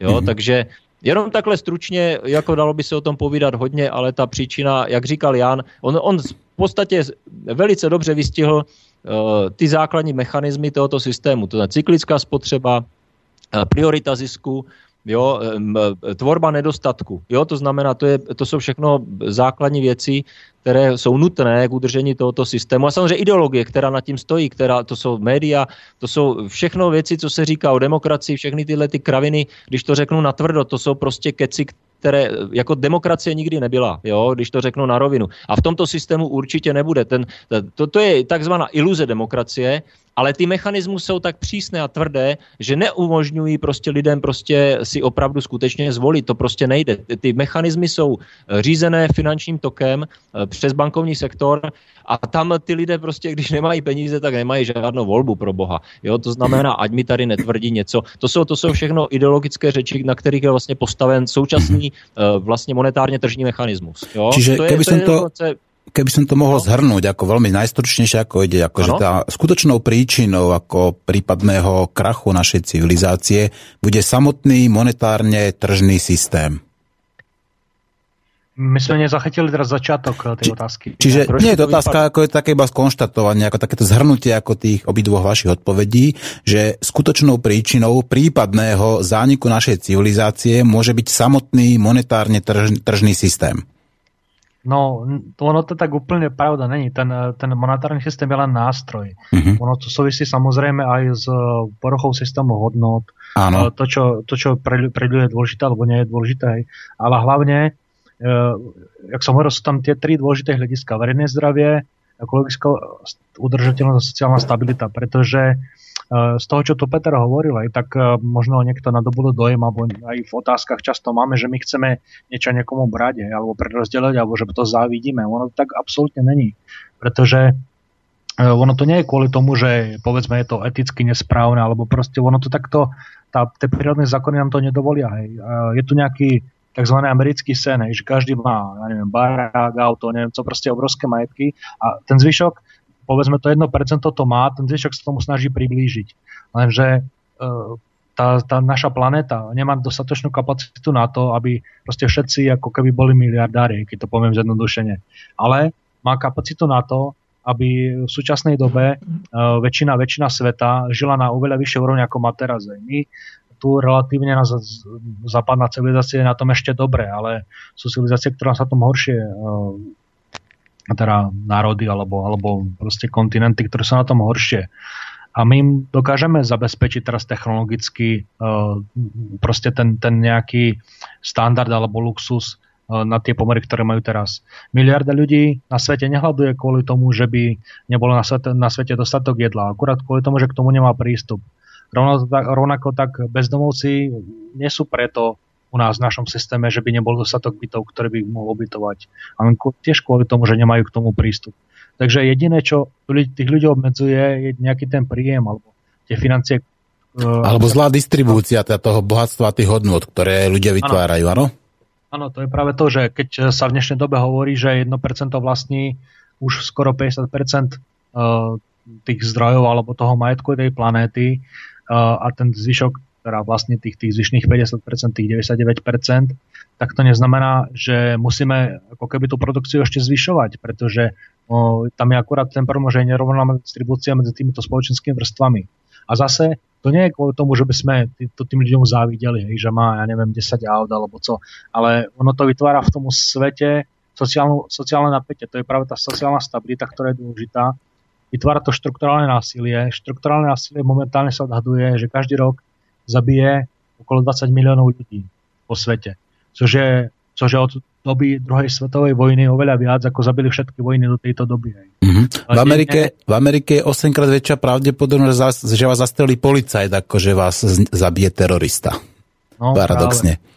A no, máme tak... tu tzv. tú vertikálnu sociálnu stratifikáciu, to je tá pyramída, to znamená, že presne ako hovoríte, že 1% tu vlastní oveľa viacej ako v skutočnosti je tých 50%, tam je to oveľa viacej, myslím, nejakých 67% ľudí, pardon, 67 ľudí tu to ovláda by som povedal, e, oveľa viacej, ako si vieme predstaviť, pretože je to taký, je taká chobotnic, taký spletenec, v ktorom sa veľmi ťažko orientuje a ktorý práve je prepletený cez banky, cez korporácie a tak ďalej, cez rôzne fondy, ktoré často majú povedzme aj nejakých offshoreových anonimných vlastníkov a skutočne veľmi ťažko sa v tom orientuje. Áno, samozrejme, ale e, zase netreba viniť to 1%, aj ty sa to nemôžu, ty sú rovnako obyti To nie je obvinenie, to je iba konštatovanie. Jasné, pretože ale vidím veľa aktivistických hnutí všelijakých, ktorí bojuje proti korup, korup, skorumpovaným politikom, proti 1% proti neviem komu, ale e, ten systém, keď povedzme, by sme to 1% odstranili, tak e, sa tam ten systém vygeneruje druhé, zase nové 1%, hej, ako tých ľudí, ktorí povedzme čakajú teraz na to medzistupienku, aby nahradili ich, ich pozícii. Ale každý si musel uvedomiť, že vlastne to 1% má to, čo má kvôli tomu a správa sa tak kvôli tomu, že proste tých zvyšných 99% im to umožňuje. Tí, ich podporujú. Takže e, zase, aby som neodsudzoval povedzme človeka len na základe toho, že prislúši k nejakej spoločenskej vrstve alebo že k nejakej rase alebo národov podobne. Že by sme mali hľadať to, to lepšie, to, čo nás spája, niečo, čo nás rozdeluje. A keď proste začneme spolupracovať na tom spoločne na riešení problémov, tak môžeme dosiahnuť nejaký ten lepší stav. Pretože tým, že vlastne, keď, keď sa zoberieme od tej uh, doby, čo máme ten rok 2008-2009, keď hovoria, že to je nejaká kríza alebo recesia alebo niečo uh, v tej ekonomike celosvetovej a súčasne za, v, tejto, v tej istej dobe sa zvyšil počet miliardárov na svete a ten rozdiel medzi tou, tou najbohatšou a ten chudobnejšou vrstvou sa zvyšuje. A zase to nie je problém, ako povedzme nejaký morálny alebo etický, že niekto má veľa hej, a ja e, mu to závidím, pretože chce mať uh, podobne. Ale tam ide o ten problém hovorím, sociálnej stability, otázka verejného zdravia, pretože ľudia, keď sú keď nemajú prístup k tým zdrojom a oni vlastne majú ten systém hodne nejak posunutý, že sa snažia toho stavu dosiahnuť, tak jednak to podporuje kriminalitu a jednak to podporuje depriváciu medzi tými ľuďmi, že oni vlastne sú z toho nadmerne vystresovaní, e, zrastá percento alebo počet e, civilizačných chorôb, zrastá počet sebevrážd, kriminality, e, podporuje to spotrebu drog. Proste to je jedna vec previazaná s druhým. Hej. Takže ľudia ako keby a je v našom záujme celého ľudstva, aby sme tento systém vyriešili, pretože keď si, keď si zoberieme takzvaná, neviem, či, či niekto počul o systéme plutokracie. To je vlastne systém, o ktorom sa hovorí v Amerike, keď e, vďaka tej príjmovej nerovnosti vlastne tých, e, povedzme, horných 20% ľudí pokrýva 80% e, spotreby, alebo tých, tej, oni poháňajú to ekonomiku. Plutokracia je iba jedna z fóriem oligarchie.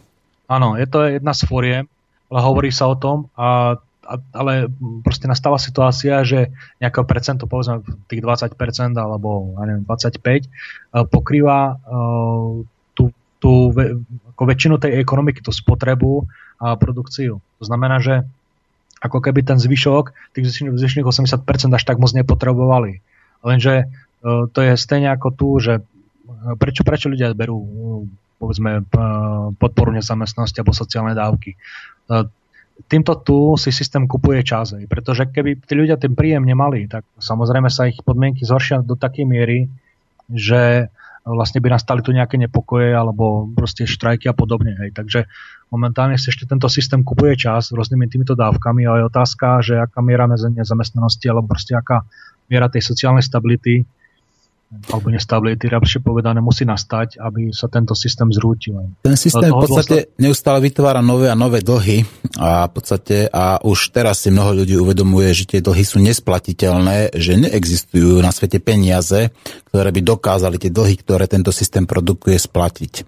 A no. samozrejme tie dlhy bude splácať kto? Veď to všetko čakáte naše budúce generácie, pretože tie dlhy, tie peniaze sú iba čísla, ale povedzme tie ekologické škody, alebo tie sociálne škody, samozrejme tie deštruktívne následky vojen, ktoré samozrejme majú znova nejaké ekonomické pozadie a kde sa jedná povedzme zasa o nejakú moc, o peniaze, o drogy alebo o takéto politické záujmy, tak toto všetko na, čaká tie ďalšie generácie, ktoré prídu po nás. Je to tak? Áno. Áno, to je tá naša nezodpovednosť, pretože my v súčasnej dobe nespravujeme ten svet len pre nás, ale aj pre tie generácie, ktorí prídu po nás.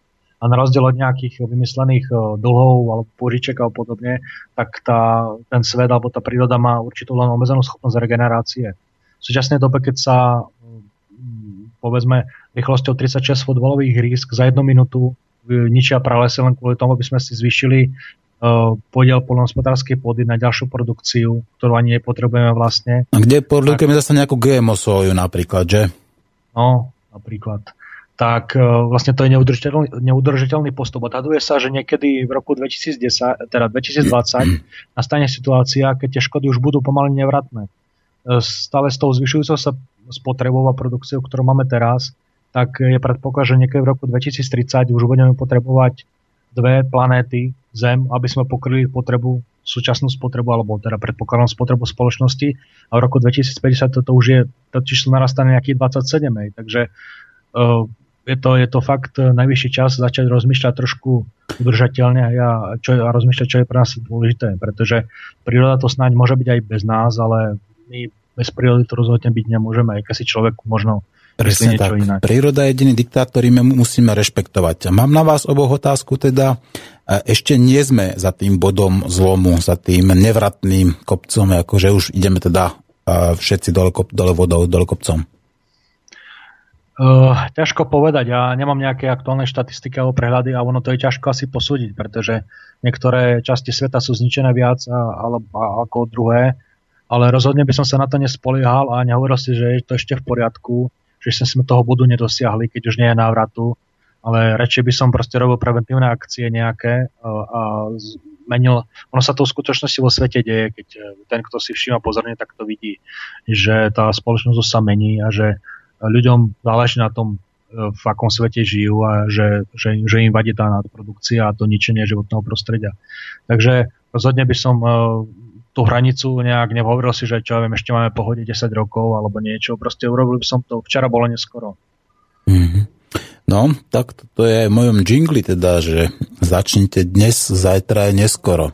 Že treba si uvedomiť, že aj tento systém, tento naštartovaný a deštruktívny valec, ktorý v podstate ničí všetko okolo seba, vodu, vzduch, prírodu, spoločnosť, tak ešte chvíľku akože šlapať bude, pokiaľ sa nezastaví. Aj napriek tomu, že povedzme už, bude, už nebude fungovať, že skrátka tá jeho sila, tá deštrukcia, či už povedzme, kým odtečú tie špinavé rieky, keď zlikvidujeme tie ekologické škody, kým znova povedzme vysadíme stromy napríklad tak ďalej, tak to ešte chvíľku potrvá.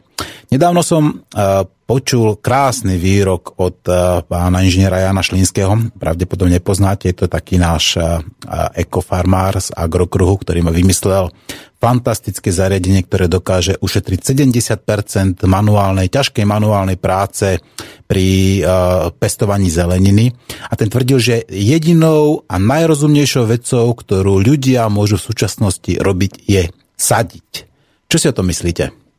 No, súhlasím s ním. Ja som videl zase dokument e, pekný o jednom človeku z Thajska, ktorý zase vysadil celý les v priebehu asi 25 rokov alebo možno aj viac. Proste my, je, je, to fakt jediná alebo najrozumnejšia vec, ktorú môžeme robiť. Pokúsiť sa tú prírodu stále neustále obnovovať, pretože e, čo, čo iné by sme mohli robiť? Môže to, môžeme to stále dokola ničiť a potom sa stiažovať, že nemáme niečo, hej, mm. čo, čo sme to doteraz mali my si, si žijeme tu v západnej civilizácii ešte relatívne v pohode, ale ja by som povedal, že uh, ja sa zaujímam permakultúru pomerne uh, intenzívne a tie trendy, ktoré sú napríklad nastavené v Afrike alebo v Indii, proste v tých krajinách, kde už fakt tí ľudia musia bojovať o jedlo a o vodu, tak uh, tam to berú ako samozrejmosť a zavádzajú to do praxe, tieto metódy. A proste je to, je to otázka sebe záchovy. My nemôžeme takto pokračovať ďalej, ako, ako teraz proste pokračujeme. Mm-hmm. No, je to tak. Čo hovorí český kolega na to sadenie ako najlepšiu a najrozumnejšiu činnosť, ktorú v súčasnosti ľudia môžu robiť? Já myslím, já myslím, lidé by se měli ano, začít trošku eh, vzdělávat, eh, aby měli přehled o tom, jak funguje systém a jaký můžeme být nový, protože bez té vize to nejde. Samozřejmě, že soběstačnost je výborná věc, to znamená, pokud je to jejich cesta, protože to je individuální, že jo, čistě individuální záležitost, eh, určitě soběstačnost ano, v okamžiku, kdy teda cítím nedostatek a nemám momentálně co dělat nebo nevidím tu cestu, tak samozřejmě snažit se o to. Eh, aby, abych nepodporoval tento systém. To můžu dělat různými způsoby. To můžu dělat i tím třeba, že vypnu televizi, že se nebudu dělat na mainstream. Jo, toto je třeba první krok, eh, je to psychologický krok, protože pokud já si jsem závislý na, na mainstreamu, na televizi, eh, na, na zprávách, na tom spravodajství, tak já si neustále do sebe programuju určité věci a ty věci na mě jakoby, jakoby sveda, svádí z té cesty toho poznání. Jo? To znamená, nechám si vymývat hlavu něčím, či, eh, to, to znamená, jako by mě to trošku vzdaluje od toho, co bych chtěl. A pokud tohle to dokážu, což je hodně těžké, protože já chápu, že ta závislost, eh, to je podobně jak s drogama, je, je to závislost prostě. Pustit si každý den televizi, podívat se, co tam je nového. A nebo raději místo toho zkusíte internet a hledat. Hledat prostě informace, o které jsou mi přirozené, o které se zajímám, ale musí člověk prostě to někde v sobě objevit znovu, protože na to jsme zapomněli. To jsme měli přirozené všichni, když jsme se narodili. Zkoumat svět a bádat. Takže, takže cesta je eh, co nejméně podporovat tento systém, to znamená snížit spotřebu, jak říkal profesor Staně kdysi, nespotřeba, ale samozřejmě absolutně nespotřeba není možná, protože pořád potřebujeme ještě nějaké peníze na potraviny. Takže jenom si říct třeba potřebuju tu věc, kterou si momentálně chci koupit opravdu nutně, nebo mi ta stará věc ještě vydrží, anebo si ji opravím, například, když je poruchová, a klidně mi může dalších 5-10 let sloužit. Opravdu je nutný si kupovat mobilní telefon znovu například. Jo a to se týká všeho, to se týká technologií, to se týká automobilu, protože i automobil nepotřebují nový. Jo, mně stačí, eh, teda já nemám momentálně žádný, ale eh, když lidé potřebují nějaký automobil, tak například si můžou koupit nějakou ojetinu, a nemusí si kupovat to nové. Jo, to, to už je potom věc, protože ta, ta věc prostě splní také svůj účel a je lacinější a nepodporuje se ten obrovský mechanismus toho toku peněz. Jo? Takže snažit se jakoby do sebe, protože to HDP opravdu není cesta ke štěstí, ale naopak cesta ke zkáze. Jo? To, je, to je přesně opak. Když se eh, udělají statistiky, tak hrubé domácí štěstí, křivka hrubého domácího štěstí je inverzní k, ke křivce hrubého domácího produktu. Takže to jsou, to jsou dvě kontraproduktivní záležitosti. To je podobné jako s, s technickou efektivitou a tržní efektivitou. Jo?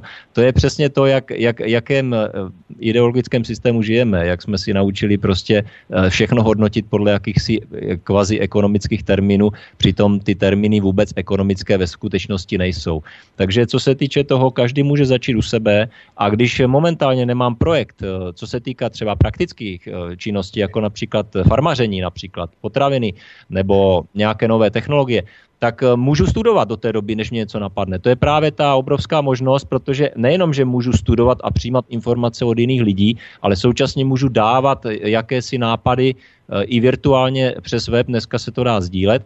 A, a podobně se dají sdílet výrobky. To znamená, jakoby lidé by se mohli orientovat už pomalinku na sdílení. Například potřebuji půjčit něco, co mám jenom na dnešek, jo, nemusím to kupovat, ale půjčím si to třeba od známého, který bude ochotný to půjčit. Můžete si udělat komunitu, která bude sdílet vzájemně, eh, že se složí na nějaké výrobky a budou se sdílet eh, vzájemně. To znamená, i tam se dá ušetřit spousta, spousta peněz a zdrojů. Jo, uvědomme si, že tím, že nekupujeme nové věci, nebo se snažíme omezit to, co nepotřebujeme, tak vlastně šetříme zdroje. A o tom eh, v podstatě ta nová ekonomika je taky, protože nejenom, že lidé budou mít ke všemu přístup, oni opravdu budou mít mnohem více věcí k dispozici, než mají dneska. Dneska, dneska ti nejbohatší lidé na světě nemají tolik věcí k dispozici, kolik věcí bude mít k dispozici ten nejchudší člověk ve své podstatě eh, v té nové ekonomice, když se to teda srovná s dnešní dobou. Eh, lidé tam nebudou bohatí nebo chudí, už se nebudou takhle rozlišovat, jo? ale budou mít přístup eh, prostě k nejmodernějším technologiím, nejmodernějším výrobkům, ale nebude je potřeba tolik vyrábět, protože ten trh, ne, ten, ta, ta společnost nebude orientovaná na, na spotřebu. To znamená, nebude tam ten tlak kup si to, kup si to, vlastní to, vlastní to, musíš to vlastnit, protože tak, to tak. je to nejlepší, co můžeš udělat. Jo? Já bych Takže... to zhrnul do jednej vetičky. Ak nebudou peníze, budeme všetci bohatí. Ono to není o penězích jenom. Peníze jsou pouze nástrojem, takže kdybychom, ano, dalo by se to tak zjednodušeně říct, ale když, kdybychom to takhle řekli, tak bychom hodně dezinformovali toho mm-hmm. posluchače. Ono to opravdu no, treba pochopit tu hloubku, hloubku té myšlenky samozřejmě. Ano, ano. Ono to je v podstatě o tom, že ty peníze se samozřejmě můžou odstranit klidně ze dne na den. To já problém v tom technicky nevidím. To je jenom technický problém. To, mm-hmm. to je jenom už... No já si myslím, že tam bude ještě aj ideologický fáze, problém. Jo? Tam je, to je aj... ta poslední fáze toho, mm-hmm. toho potom rozhodnutí, až to lidstvo se sjednotí v té kritické mase a rozhodne se pro tu dočasnou takzvanou přechodnou světovou vládu, ty národy se domluví a začne pracovat na té strategii v podstatě té, to je té inteligentní zprávy, což dneska umíme, to do deseti let, nejpozději, do deseti let e, na světě může být ráj, protože my jsme dneska díky té technologii schopni tak akcelerovat. A hlavně, když zvýšíte tu motivaci lidí tím, že je zbavíte té zátěže toho zaměstnání otrockého, která, který je vlastně nesmyslný, protože 90% povolání dneska na světě jsou jenom plítvání. Jenom obyčejné plítvání zdrojí a lidským potenciálem. A když tenhle ten lidský potenciál vy uvolníte do, toho, do té tvorby těch myšlenek, toho sdílení a těch projektů, tak v tu chvíli máte takovou akceleraci vlastně přebudovávání té planety. Ale napřed tomu musíme dospět samozřejmě. To není otázka, že se dneska já rozhodnu. To je otázka Uh, prostě těch lidí, oni si to sami musí říct. To je vlastně to, v čem se taky hnutí liší od jiných uh, organizací uh, v tom, že my víme dneska už, že nelze prosadit tento systém jakoukoliv formou, já nevím, politické moci nebo diktatury, protože tento systém vyloženě, vyslovně má vlastně zakódovaný uvnitř i ten požadavek, že eh, ti lidé, když jim něco vnutíte, tak by to stejně nefungovalo. To znamená, musíte, musí na to přijít sami a musí se určitá kritická masa proto naprosto svobodně a demokraticky rozhodnout zcela přirozeně, zcela tím, že pochopí eh, přírodní zákonitosti, udržitelnosti života a podobně. Jo?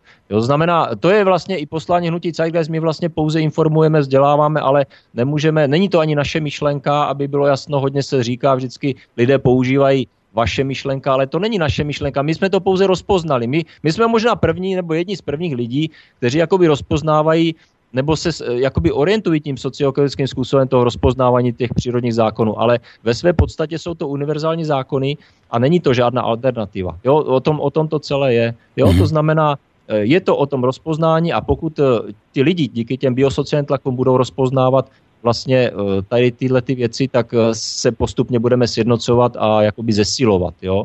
Takže o tom to celé je.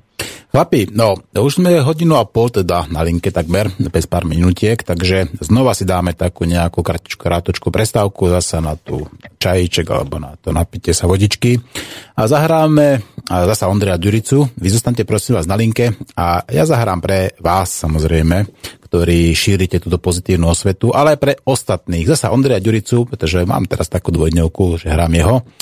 A tá pesnička je jednoduchá a volá sa Príde čas. A ja verím tomu, že ten čas sa blíži. Je to iba otázka času, kedy ľudia pochopia, zmenia sa a zmení sa všetko okolo nich. Takže počúvajte Slobodný vysielač, reláciu Nenásilný antiterorista a pozrite si dokumentárne filmy, ktoré sa volajú Zeitgeist.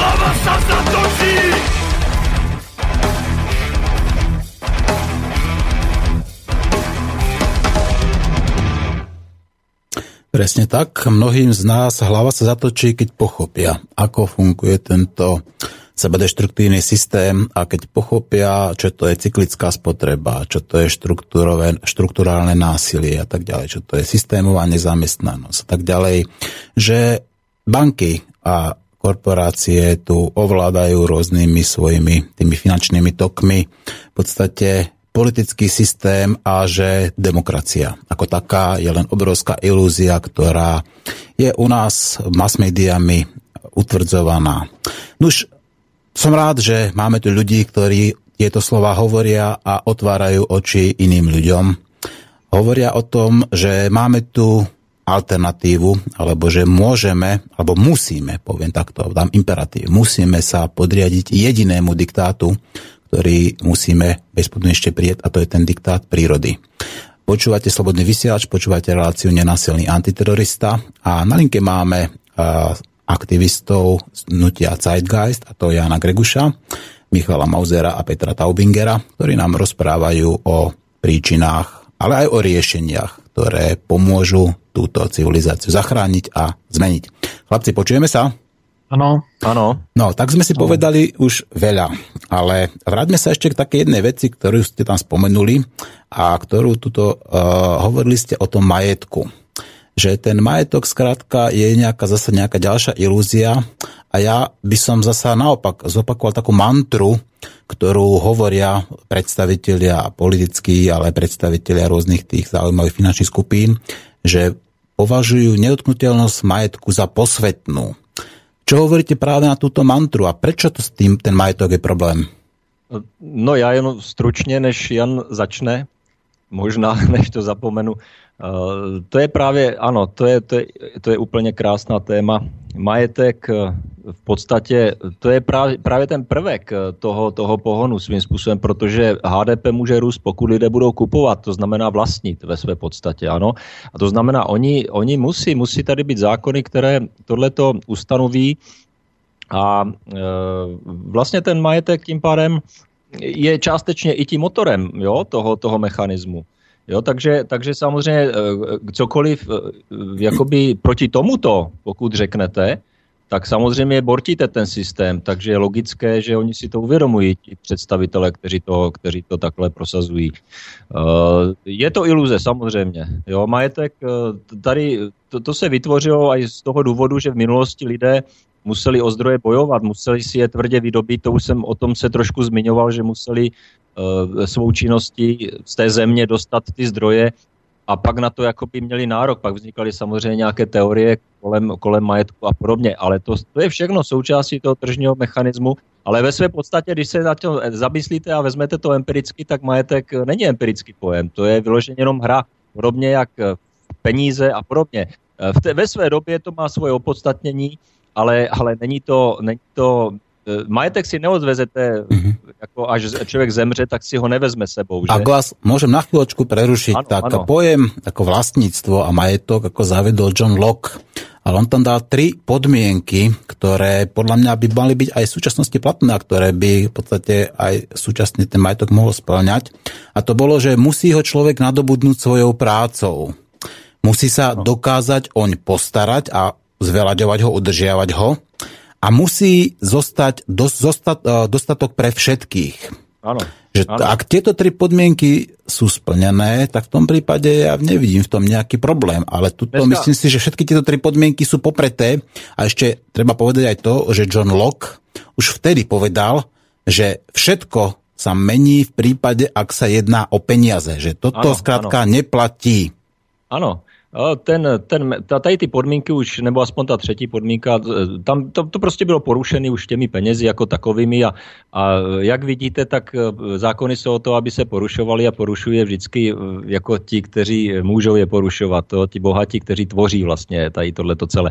Takže já bych, já bych to nebral moc vážně. Je to samozřejmě téma určité doby. Ve své době se definovala nějaká teorie, aby ten, aby ten systém dostal nějaký právní e, rámec, jo aby se to dalo zdůvodňovat těm lidem obyčejným, ale ve své podstatě nic není věčné a věci se prostě mění. Jediný, co musíme sledovat, jsou přírodní zákony, jo? protože tam je ta pružnost. To znamená, neexistuje žádná konstanta eh, ve, ve světě, že věci jsou neměné.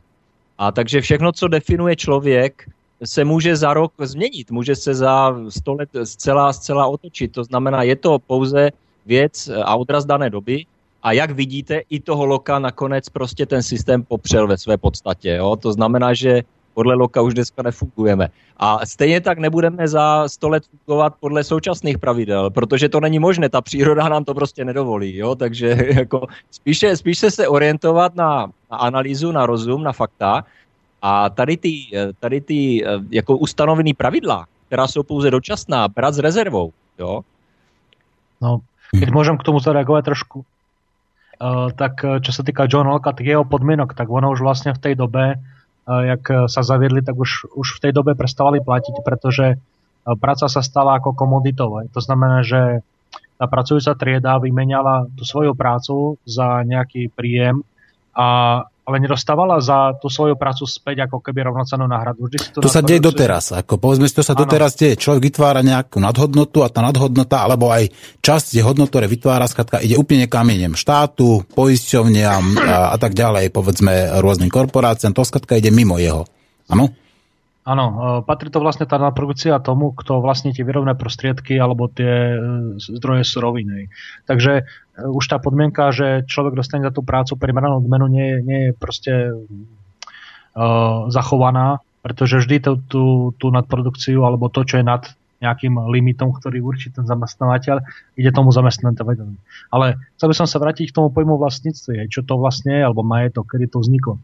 Keď pôjdeme úplne do ľudskej minulosti ďaleko, tak na začiatku, alebo jedna z takých prvých uh, civilizácií, čo bola, tak boli lovcovia zberači, keď ľudia vlastne chodili, nemali potrebu nejak vytvárať si stále sídla alebo nemali potrebu mať majetok, proste prišli, vyšli, čo bolo v tej krene, išli ďalej zase tá, ten pojem vlastníctva a potreba jeho ochrany vznikla vlastne vtedy, keď sa zaviedlo poľnohospodárstvo a začalo sa používať, pretože vtedy bol človek už určitým spôsobom priputaný k pôde a potreboval tie svoje výpestky alebo tie výdobytky nejak skladovať a samozrejme ochraňovať. Vtedy vznikla armáda, vtedy vznikol vtedy začali vznikať štáty, vtedy vznikol pojem vlastníctva aj. A to sa prenieslo proste až do dnešnej doby a jak Peter hovoril, v dnešnej dobe samozrejme podmienkou tohto systému, ale proste pre tento systém je dobré, keď každý nakupuje čo najviac a berie to ako svoje vlastníctvo.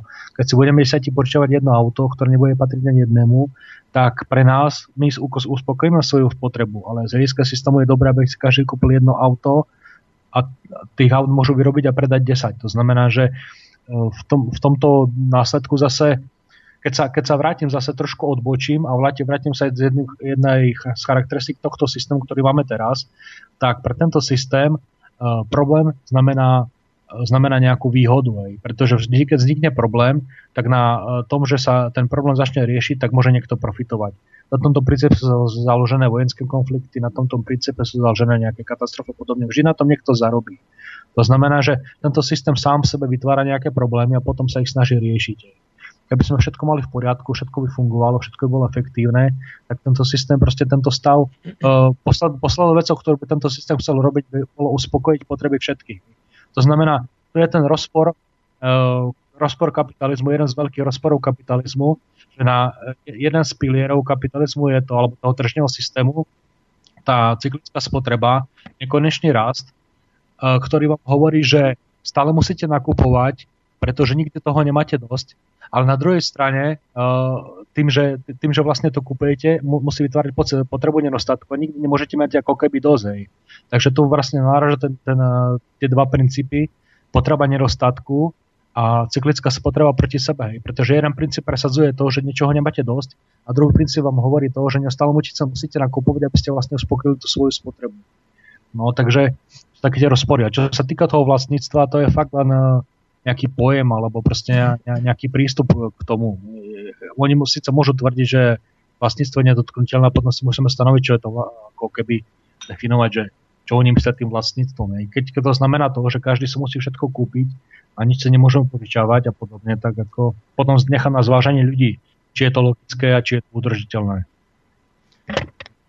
No, dobre hovoríte, ale mám tu takú jednu pripomienku, ktorá v podstate trošku akoby aj trápi mňa. Hovoríte ako teda o systéme, hovoríte o ekonomike, hovoríte proste, ako to tu funguje a trošku mi tu chýba, ako by sme zabúdali aj na tú duchovnú stránku, na tú spirituálnu stránku, veď aj tá je predsa dôležitá, Veď ľudia len tak v podstate, v podstate nepostanú. Iba teda, keď prídu o vodu, že budú smední, tak vtedy budú blázniť a budú skrátka šialení. Rovnako keď budú hladní, tak budú v podstate robiť šialené veci, ale my predsa musíme k tomuto, tejto zmene prísť nenásilne. To znamená nie, keď nebude voda, nie, keď nebude jedlo, nie keď túto skratka budú sa strieľať a používať povedzme zbranie, či už jadrové, chemické alebo biologické. To znamená, že tá zmena kvalitatívna musí prísť nenásilnou cestou, formou a tam bude treba teda zmena v myslení člověka. No, já bych, toto téma jsme hodně rozebírali. Je to velice dobré téma. Duchovnost, eh, to je všechno mýtus. Hodně lidí si myslí, co to je duchovnost a nemá o tom vůbec představu. Duchovnost právě pochází z biosociálních tlaků, protože bez toho utrpení by vlastně lidé ani neměli žádnou duchovnost. To, to není možné. Já si myslím, že ta příroda prostě tak zařízena je. Eh, všechno, co máme kolem sebe, ať už se to týká technologie, je výsledkem ducha. Jo, to znamená, je to vysoce duchovní. Uh, ono to všechno, ono se to nedá oddělit jedno od druhého. Lidé to často oddělují a myslí si a malují si vzdušné zámky, ale je to prostě nová ideologie, která prostě bohužel je podporovaná tímto systémem. Jo, uh, lidé říkají uh, napřed duchovnost a potom vlastně ta nová společnost, ale ono to jedno bez druhého nejde dohromady. Jo? Ono se to děje současně.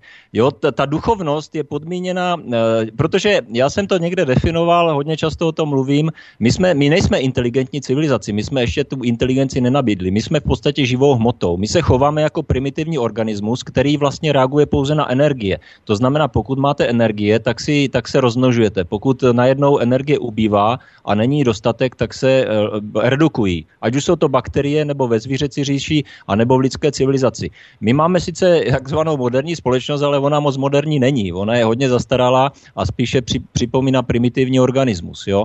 Takže když to řeknu takhle, duchovnost, ano, duchovnost se probouzí právě díky biosociálním tlakům, protože lidé jsou donuceni donuceni přírodními zákony přemýšlet o smyslu života, o, o, o své vlastní existenci, o tom, že mají strach ze smrti.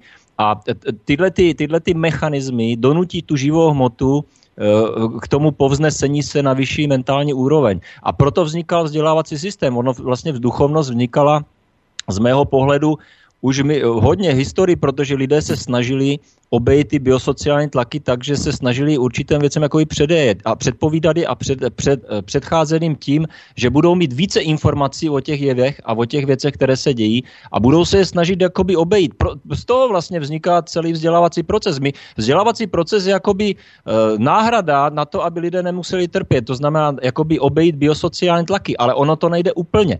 Ono, my se o to pokoušíme, ale pokud máte mechanismus, který vlastně eliminuje ještě vzdělávací systém a, a nastoluje svoji ideologii, tak samozřejmě ty biosociální tlaky se zákonitě stupňují. Totiž vzdělávací systém a biosociální tlaky jsou spojené nádoby. Takže ta duchovnost vzniká v obojím směrem. Jak, jak z hlediska biosociálních tlaků, tak i vzdělávacím principem tím, že se lidé vzdělávají, protože oni neustále konf- to je ta vědecká metoda. Vlastně vědecká metoda je věc duchovnosti.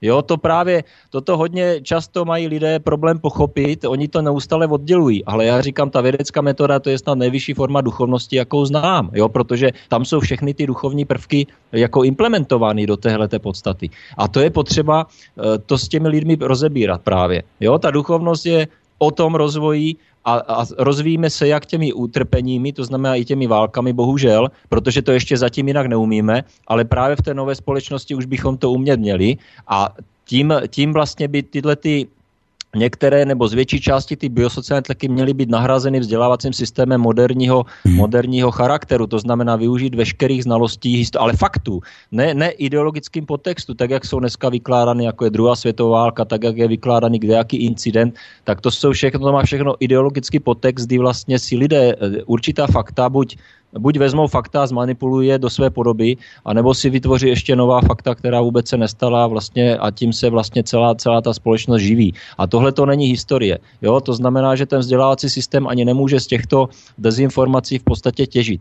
Takže jakoby eh, ten úpadek na straně vzdělávacího systému eh, je potom vykompenzován zvýšenými biosociálními tlaky v té společnosti. Proto i války by se nikdy neděly. Představte si příklad lidi, kteří by opravdu měli relevantní informace přes mainstream, kdyby vlastně třeba česká televize, slovenská televize vysílali fakta a opravdu je komentovali vědecky, vědecky podleženými důkazy a vlastně komentáři, které se zakládají prostě eh, na těchto záležitostech bez, bez ovlivňování penězí, bez ovlivňování reklamou, bez ovlivňování tohoto, Kdybychom tyhle ty média měli, tak dneska ta veřejnost nikdy nedá svolení k válce. Nikdy by se války už neděly, protože každému normálnímu člověku dochází, jak ten svět funguje a proč se ty války dějí a nikdy by to nepřipustili lidé. Jo, tak to, to je jenom na vysvětlení duchovnost. Duchovnost opravdu eh, ne, neoddělujeme. Všechno, co děláme, každá naše činnost je duchovní. Jo? Mm-hmm. A díky tomu, díky tomu, co děláme, rosteme a díky tomu poznáváme, jak ten svět funguje a díky tomu se můžeme uh, měnit lepšímu. Jo? Pán Greguš, ja vás ešte nepustím na chvíľku slovo, pretože chcel by som sa pána Taubigera spýtať jednu vec. Vy hovoríte o vzdelávaní a o vzdelávacom systéme. A ja už som vo viacerých reláciách spomenul, že v súčasnosti prebieha práve naopak. Debilizácia spoločnosti. Či sa to deje povedzme na základných školách, na stredných školách, aj na vysokých školách, či sa to deje prostredníctvom tých mass médií. Vidíme, že tuto skutočne je ten trend opačný, že tu nejde ako vzdelávať človeka, ale naopak, práve naopak tá, taká tá plošná debilizácia tu nastáva. Čo si myslíte o tomto tvrdení? Ano, ano, naprosto souhlasím prostě, ale to je opět součástí toho systémového mechanismu v rámci cyklické spotřeby HDP, udržení toku peněz, priority zisku a splacení dluhu. To znamená, to je logicky, to je, to je jenom další článek. Pokud já mluvím o vzdělávání, já mluvím o opravdu přirozeném vzdělávání na základě eh, vědecké metody. Já nevím, jestli některé věci se bohužel dneska staly prostě ideologií. I to, co já jsem zažil ještě za starého režimu na, na škole, tak eh, dneska ty obory se zdeformovaly určitým způsobem do toho marketingového náboženského procesu. Jo, to je, to je, nové, to je náboženství, které se rozvíjelo mnoho, mnoho let, ale dneska dosah, dosahuje svého vrcholu. Jo, eh, demokracie, tržní kapitalismus, to není nic jiného než náboženství. Náboženství, které totálně ujelo a ne, nesouvisí absolutně s přírodními zákony a prostě e, s empirickou zkušeností jo, a, a s. Protože tam není zájem na řešení problému, protože každý technik ví, že když máme problém, tak ho vyřeším. Je to otázka jenom času a mého úsilí. Když chci problém vyřešit, tak ho vyřeším. Když chci vy, například vyřešit hladomor v Africe, tak ho vyřeším. A nebude mi to trvat 10 let a nebude mi to trvat ani rok, protože to je technický problém, to není věc politické věc. Politika tohle to nikdy nemůže vyřešit, protože je pod bankovním systémem, který jednoznačně omezuje, omezuje vlastně e, peníze, které by mohly být použity právě e, na nákup zdrojů, které v té oblasti jsou. Kdyby ty peníze nebyly, ty zdroje prostě tam jsou, přesto se ty zdroje nepoužijí a nevyřeší se ten problém. To je, te, to je to, co vlastně máme teď, ten stav. Takže to vzdělávání, když se k tomu vrátím, vzdělávání je proces, který probíhá neustále, ale lidé můžou být debilizováni. Ano, je to pravda.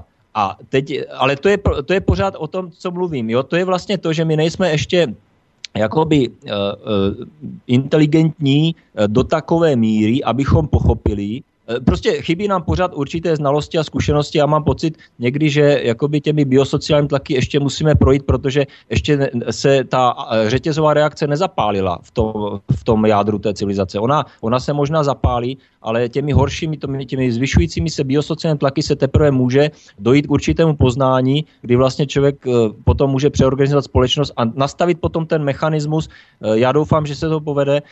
Tam, ten mechanismus té zpětné vazby pomocí vzdělávání vzdělávacího systému, aby lidé nezapomněli na to, na svoji historii, na fakta, aby eh, bylo všechno transparentní a samozřejmě, aby eh, tam byla ta zpětná vazba. Ta motivace totiž tu máme. My máme každý z nás motivaci. To není, nejsou peníze, které nás ve skutečnosti motivují k činnosti. Jo, to, to je jenom eh, věc dočasná, mechanická v rámci otrocké práce, ale peníze nikdy nebyly motivátorem třeba k vědeckým objevům. Jo? Většina, nebo neli všichni věci na světě, a opravdu lidé, kteří něco vymysleli a posunuli tu civilizaci dál eh, myšlenkama, které objevili, tak ty byli většinou chudí, jako oni nikdy nedělali pro peníze. A Einstein no, nevymyslel teóriu relativity kvôli peniazom. Mendeleev nevymyslel Mendeleev periodickú tabulku prvko kvôli peniazom a tak ďalej. Samozrejme, tie najväčšie objavy. Ani ten Newton, se... povedzme, ako ne, nevymyslel tie základné klasické zákony fyziky je, kvôli peniazom. Áno, to je to je přesně další mýtus, se kterými se jako hnutí taky často setkáváme, že jsou názory, které bohužel říkají, že peníze jsou motivací a přispěli, ano, určitým způsobem. Peníze mohly vyprodukovat vyšší HDP, protože firmy jsou motivovány tvorbou zisku a když vymyslí někdo myšlenku být zadarmo, tak ji firmy vezmou a, a přemění v technologii a tu technologii potom penězma motivačně vyprodukují do masové spotřeby. Ale tohle to není uh, účel a tohle to ne, nevede jakoby ke štěstí. Když ty lidé budou chtít ty věci mít, tak je stejně mít budou. Ale problém je eh, vynucené eh, masové spotřeby a ten majetek samozřejmě tam patří, který je taky faktorem toho a té ideologie. Je to v podstatě ideologie opět, ideologie majetku. A jestli někdo prostě, jak vy říkáte, tam považuje majetek za, za svatý, a, a jak slycháváme hodně z úst eh, amerických a jiných představitelů politických eh, ohledně těch, těch ideologických řečí, asi víte, co máme na mysli, jako je patriotismus, jako je Eh, víra v Boha, kdy ti lidé vyloženě tohleto dávají na první místo a tím úplně odvedou pozornost od podstaty problému, jenom proto, aby obhájili svůj systém, aby obhájili to, co dělají, aby obhájili válku, kterou chtějí právě vyvolat. Jo, ve jménu Boha, ve jménu čehokoliv, prostě půjdu a zavraždím miliony lidí. Jo, normálně tohle je genocida, která se děje ve jménu, ve jménu ideologii, Tyhle ty ideologie jsou velmi nebezpečné. To není, to, ano, souvisí to taky s duchovnem, protože lidé, pokud nemají to utrpení, tak zřejmě potřebují vidět tyhle ty věci, protože já si nedokážu představit, že kdybychom měli civilizaci inteligentní, takže tyhle ty věci vůbec dopustíme. Jo, to je prostě opravdu věc eh, momentálního stavu ducha civilizace. Jo, a to souvisí, to souvisí s tím, co máme, co si bereme sebou a a je to taková ta setrvačnost na těch starých mechanismech, kdy už máme jakoby možnost vytvořit nové, ale ještě to neumí. Ještě si říkáme, sakra, takhle to bylo vždycky, takhle to musí být pořád. Nebude to pořád, jo? protože zdroje dojdou a bohužel lidé se buď přizpůsobí nebo ne. No, je to tak. Ja by som pokračoval samozrejme ďalej, ale zasa už máme takmer dve hodiny na linke a patrí sa znova spraviť si hudobnú prestávku. Tentokrát pustím dve pesničky. Jedna bude sa volať Odkaz a druhý sa bude volať Ďakujem. A, a po, tej, po tých pesničkách budeme pokračovať ďalej a budeme sa baviť teda o tých možných riešeniach a ako z tohto všetkého von, alebo teda Zodpovieme samozrejme aj otázky poslucháčov, ktoré tuto nabehli už na náš e-mailový účet a ktoré samozrejme sú vítané. Rovnako zodpovieme prípadné otázky telefonujúcich poslucháčov, ktorí sa chcú spýtať aktivistov znutia Zeitgeist, čokoľvek. Dokonca ja si myslím aj môžu ich kritizovať, veď myslím si, že e, ľudia Zeitgeistu sa kritike nebránia a že sú pripravení dobre a zásobení vedomosťami. No už počúvajte zatiaľ Slobodný vysielač a Ondreja Ďuricu.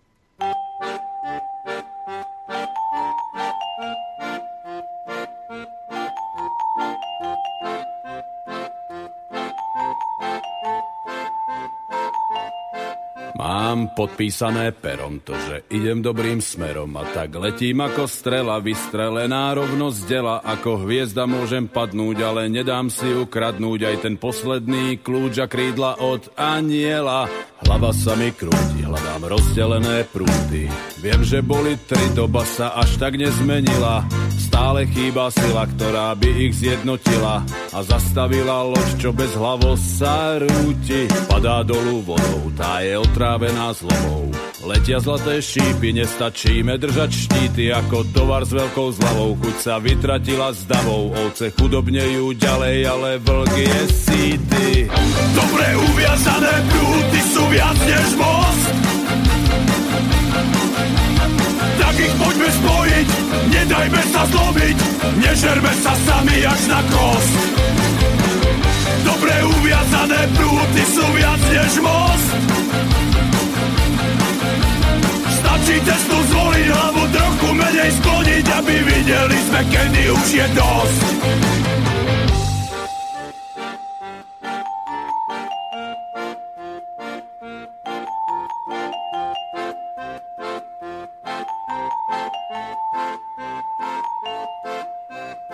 Ústach máme slová, ktoré premohli by slona, ale keď je treba spájať, vtedy začneme sa lámať, no a rozdelené vety ako na pohrebe kvety. Neznejú nikdy dobre, to je márna sláva, sme národ smutných očí, ako film, keď v strede skočí.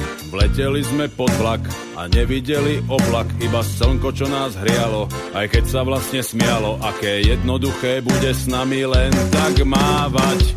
Dobre uviazané prúty sú viac než most.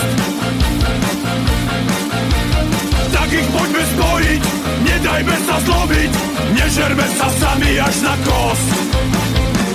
Dobre uviazané prúty sú viac než most. Stačí testu zvoliť hlavu trochu menej skloniť Aby videli sme, kedy už je dosť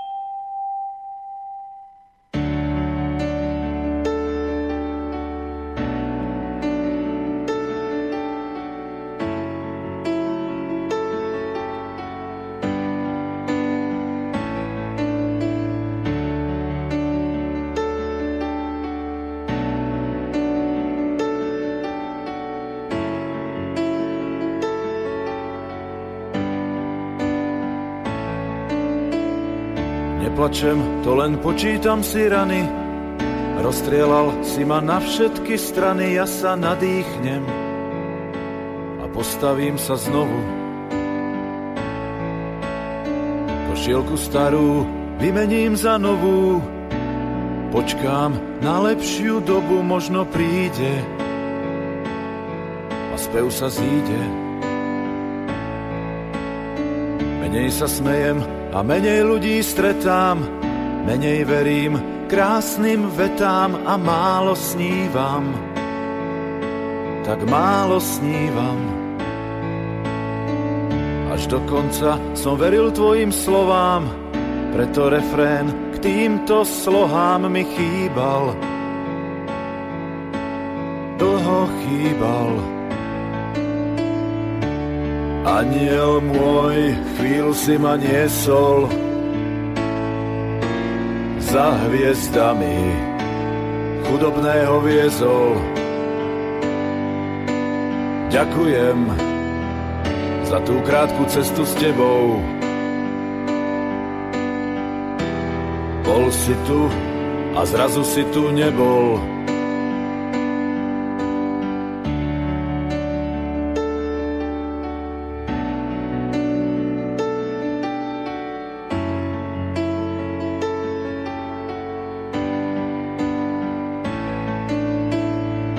Plačem, skladám polámané krídla a tvoj úsmev mi stále chýba. Stále chýba. Stačil krok a mohli sme byť ďalej, takto sám cez trochu dlhú alej ticho kráčam. Bez teba kráčam. Nohy mi lepí roztopená smola, a veľa krokov musím robiť znova, zle sa dýcha, tak zle sa dýcha. To mám za to, že som stará škola, viac než zlatu, verím váhe slova, zlato sa stratí, ale slovo platí. Aniel môj, chvíľu si ma niesol, za hviezdami chudobného viezol. Ďakujem za tú krátku cestu s tebou. Bol si tu a zrazu si tu nebol. Aniel môj, chvíľu si ma niesol za hviezdami chudobného viezol. Ďakujem za tú krátku cestu s tebou. Bol si tu a zrazu si tu nebol. Neplačem, to len počítam si rany. Rozstrielal si ma na všetky strany, ja sa nadýchnem a postavím sa znovu.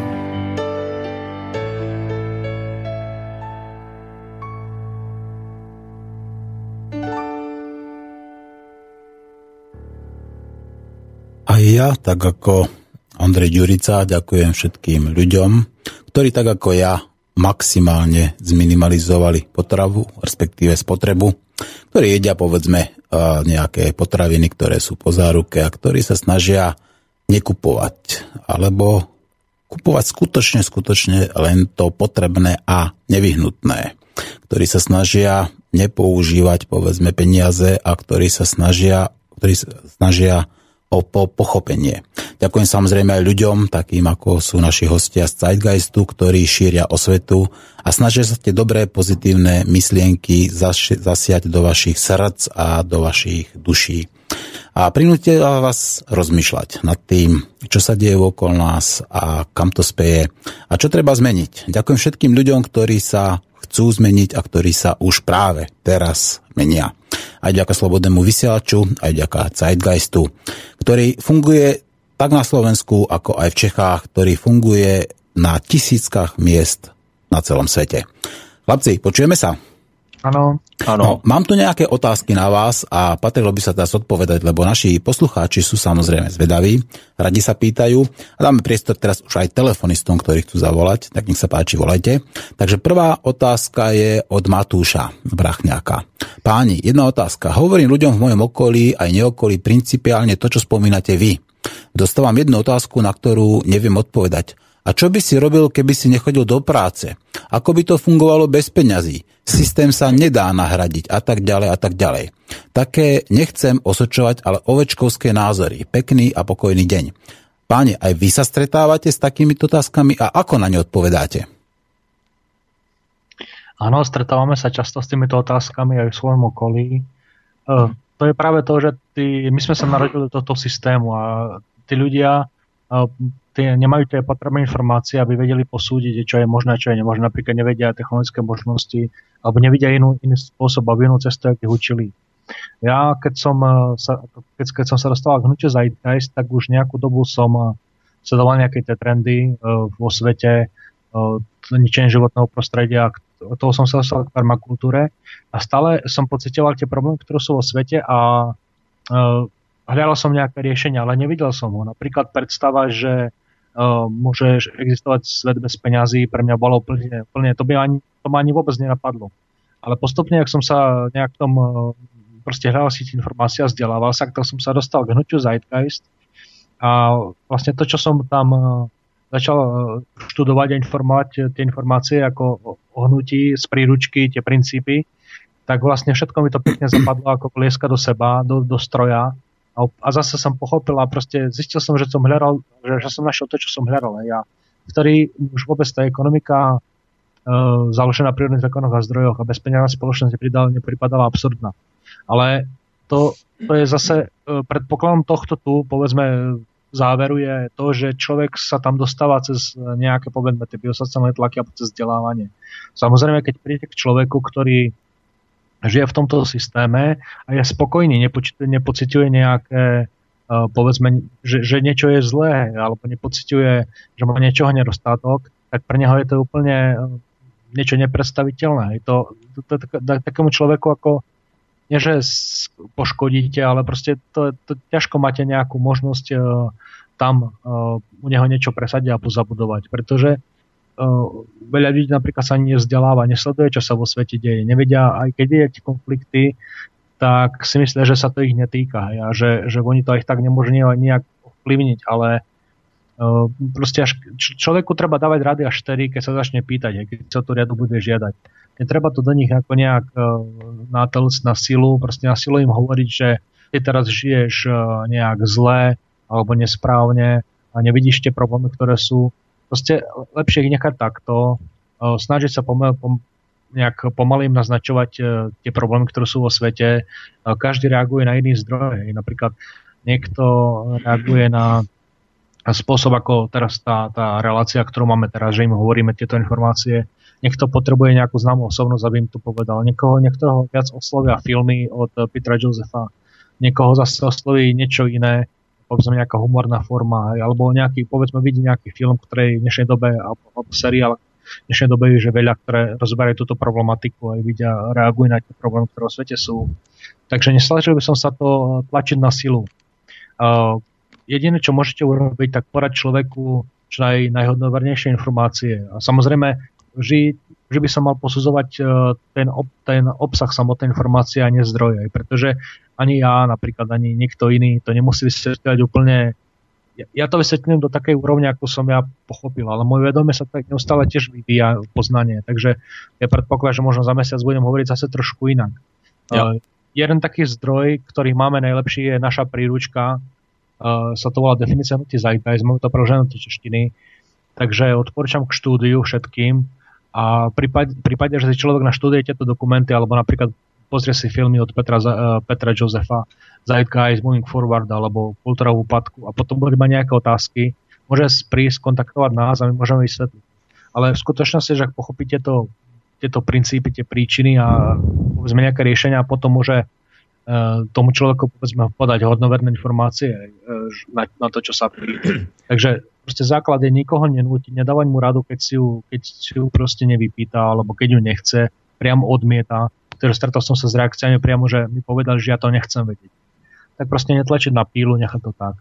Ono sa to postupne, alebo, alebo sa to, proste ten človek príde za vami, opýta sa, alebo nepríde. Mm-hmm. Môžu, môžu sa zeptat ešte e, znovu na tú otázku, jak přesně zněla? Samozrejme, hneď to bude. E, a čo by si robil, keby si nechodil do práce? A ako by to fungovalo bez peňazí? To sú tie dve, dve otázky, e. ktoré dostáva tento náš poslucháč Matúš. Já, já to odpovím. To je velice jednoduchá otázka. Já už jsem se tady kolem toho trošku zmiňoval před chvilkou. Já vím, že třeba mnoho lidí si to nevšimne, proto je to potřeba opakovat. No je to, je to v podstatě ta vnitřní motivace. Eh, já to řeknu jinak. Eh, prostě lidé, kteří jsou zvyklí otrocky pracovat, si snad ani nic jiného dokázat eh, představit neumí, protože nemají čas o ničem jiném přemýšlet ale, a zapomenou na své dětství, ale když se rozpomeneme trošku, co bylo vlastně motivací v našem dětství, když bylo o nás postaráno, peníze jsme nepotřebovali, rodiče se o nás postarali a hráli jsme si a, a tvořili a, a objevovali svět. Teď přece člověk má naprosto přirozenou vnitřní potřebu tvorby, kreativity, čehokoliv. Teď si představte, naopak, my teďka v tomto současném systému ty naše možnosti a schopnosti nejsme schopni aplikovat a rozvíjet, protože jsme neustále brždění to otrockou prací, která nás nebaví. Nebo většinu lidí nebaví ta práce, do které chodí jenom kvůli penězům. Teď si představte, já už jsem o tom mluvil a budu o tom mluvit ještě mnohokrát. Je to samozřejmě podrobně rozebíráno i v příručce a v dalších materiálech, ale je to, je to téma, to je potřeba hodně, hodně pochopit do hloubky. E, stačí se zamyslet nad sebou samým, co mě baví, co mě baví a co bych já dělal sám, kdybych e, peníze nepotřeboval. Chodil bych stále do té práce zadarmo, e, jakoby, kdyby ta práce teda byla smysluplná, že by třeba to byla jedna z těch prací, například v těch technologiích, které by byly potřeba v rámci zprávy třeba zdrojů planety, baví mě třeba programování například, tak jo, to jsou třeba smysluplné práce. Ale určitě právě, pokud mě ta práce baví, tak bych ji určitě dělal i zadarmo. To znamená, já tu práci potřebuji. Já ji nedělám kvůli tomu, abych eh, dostal najíst. Jo? Já ji dělám, protože ji dělat chci a vůbec nikomu nezávidím, když zůstane doma a dělá si zase něco svého. Prostě baví se například sportem Jo, sportuje, cho, dělá si cokoliv, těch aktivit je neomezené množství, co můžete dělat, můžete studovat, můžete, uh, vesmír je ne, ne, ma, eh, představuje obrovské výzvy, takže můžete se zabývat čímkoliv a každá vaše činnost, každá vaše činnost přispěje té civilizaci, protože vy sdílíte, vy sdílíte své poznatky, můžete, můžete sdílet, nemusíte, ale budete chtít, protože Sdílení je opět taková ta přirozená potřeba člověka se podělit o něco, na co jsem přišel a co mi funguje. Takže jako od, odpověď, nevím, jestli teda jsem to dostatečně vysvětlil, ale to je strašně jednoduché. Ta civilizace exploduje, co se týče kreativity v okamžiku, když odstraníte tyto bariéry. Tyto bariéry naopak brání skutečné motivaci, aby se rozvinula. Jo? Súhlasím s vami. Teda e, dá sa odpovedať jednoducho, každý by robil to, čo ho baví a na čo má talent a danosti nejaké. V ideálním případě určitě, naprosto a ta společnost, jak se bude vyvíjet, tak postupně by k tomuto bodu měla směřovat. Protože ta technologie odstraní tu pracovní sílu z trhu. Jo, zcela, my jsme schopni určité době prakticky téměř 100% automatizovat veškeré obory. A, a ty obory, které jsou zbytečné, můžeme okamžitě zrušit. To znamená ty plýtvající obory. Jo? Jako Administratívu a povolovanie, ano, ano. zakazovanie a tak ďalej, všetky poisťovanie a tak ďalej. Presne tak. A to, ano. to jsou všechno věci, kdy, když, máte, když máte společnost, která se postará o každého člověka na planetě, o každého, tak na co potřebujete pojišťovný? Když nejsou peníze, nepotřebujete pojišťovny a víte, že, když, že, že ty technologie slouží každému člověku, když eh, o každého bude eh, maximálně nejlépe postarané, v jaké v té době bude možné, to znamená i co se týče zdravotní péče, bez ohledu tady nebudou bohatí a chudí. Jako ty technologie umožňují, aby se o každého postarali prostě bez rozdílu. Ja to, tady poviem, nebudou. Ja to jo? poviem zasa jednoducho a nedokážem vytvoriť dokonalú spoločnosť, ale so súčasnými technológiami, znalosťami a poznaním dokážeme už teraz vytvoriť o 100% lepšiu spoločnosť a o to nám no. asi ide to bude víc než 100%. Jo? To, ty, minimálně 1000% jenom v těch prvních deseti letech. Jo? A Keby to bolo len 100%, dál... ako len 100%, ako aby sme neboli ako politici. Dobre, nech to je tisíc, ale v každom prípade bude to lepšie ako teraz. Ďalšia otázka je od uh, Roba. Dobrý deň, mám pocit, že vy hovoríte o projekte Venus. Treba dodať základnú vec fungovania tohto systému. Muselo by sa zmeniť zmýšľanie ľudstva. A sám človek, čo, čo tento koncept vymyslel, vyhlásil, že je to možné len ak sa stane nejaká katastrofa, ktorá vyhľadí značnú časť civilizácie a ľudia si uvedomia, že to takto nejde.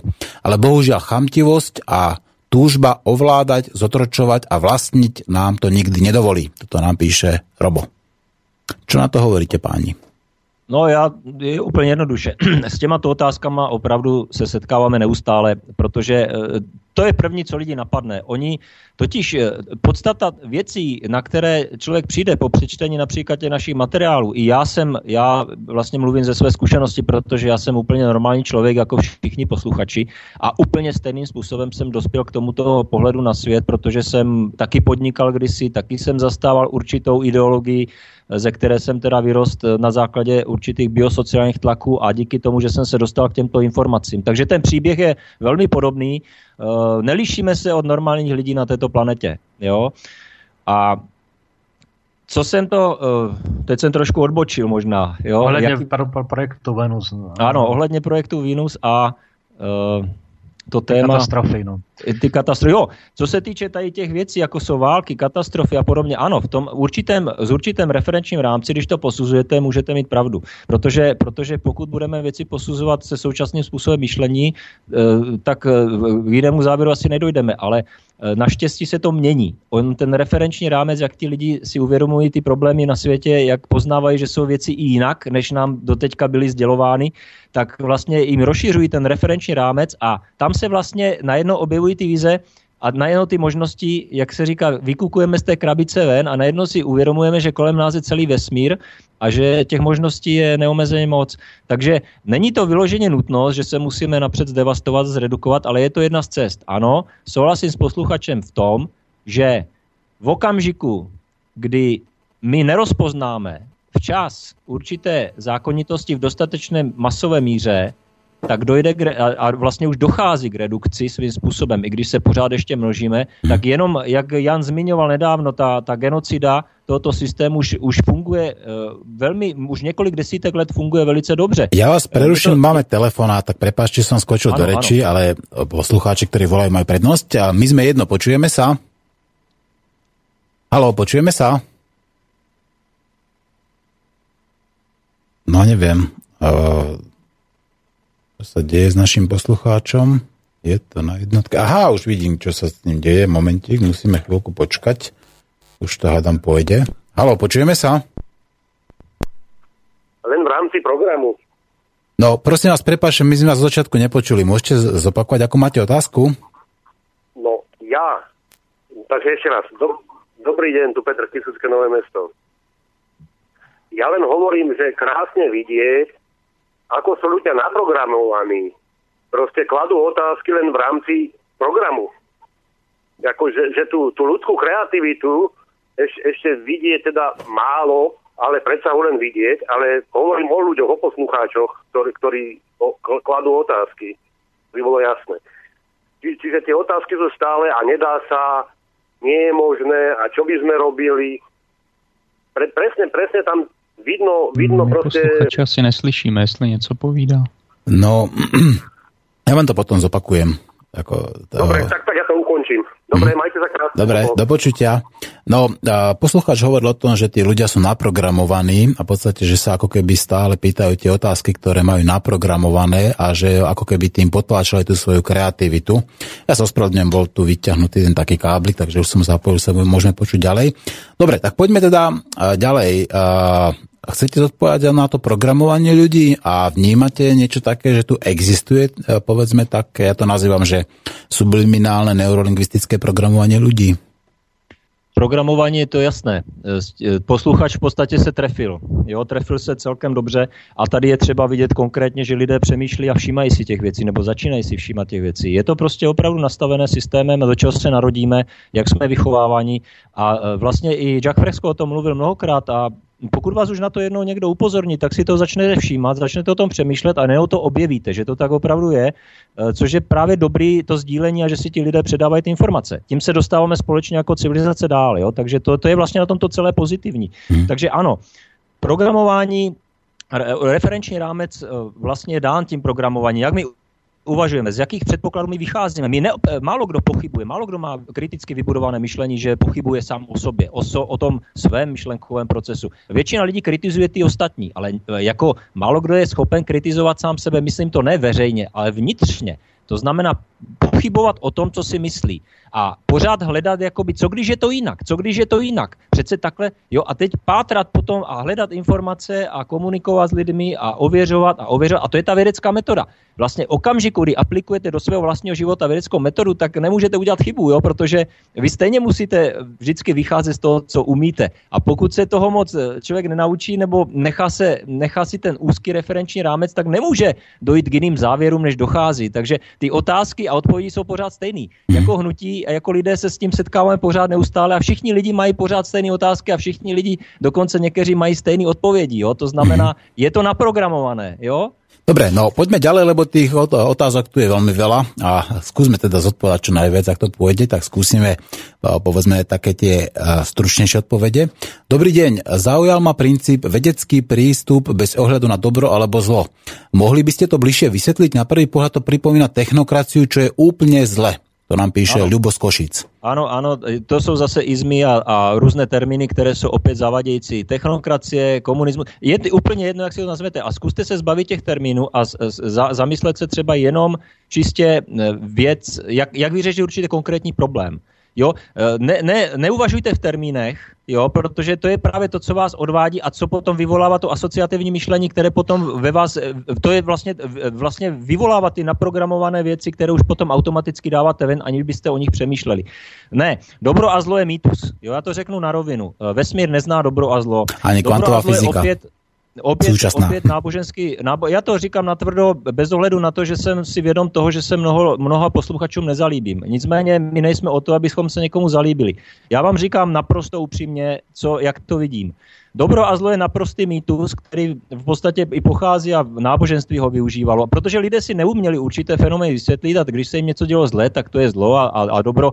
Ale ve své podstatě všechno si děláme sami. Jo? Svět a vesmír je spravedlivý. Jo? Jestli, jestli se vám něco vrací, tak to má nějaké důvody. Pokud se zamýšlíte na, na sou, souvislosti příčin a následků, tak ně, některé věci se prostě dají odhalit eh, dříve, některé později. Nicméně Nicméně eh, proto my neřešíme vůbec otázku dobra a zla. My řešíme otázku, co funguje a co nefunguje v rámci udržitelnosti planety. A vždycky, vždycky, dovolím si tvrdit, že vždycky je dobré to, jo, když budu mluvit těch termínech. Je dobré pro člověka a pro život to, když je život udržitelný a když nastavíme takový mechanismus, jo, protože to chce technický pohled na svět. Technický pohled na svět není technokracie, eh, nebo aspoň v tom slova smyslu, jak to lidé chápou. Jo, je to opravdu jediný přístup, který umožní eh, v určité formě, třeba v této naší globální formě, v jaké jsme se odstli, prostě vyřešit naše problémy globálně. My nejsme schopni vyřešit problém, a to říkám naprosto zodpovědně. Tato civilizace nevyřeší své problémy bez technického pohledu na svět v socioekonomické oblasti. Nevyřeší nic takového. Všechno to jsou jenom ideologie, mýty, které prostě lidem se předkládají, aby pořád se odváděla ta pozornost například. Jo? Nebo, a, nebo jsou to názory. Názory, které v podstatě se šíří jenom kvůli egu. Mm-hmm.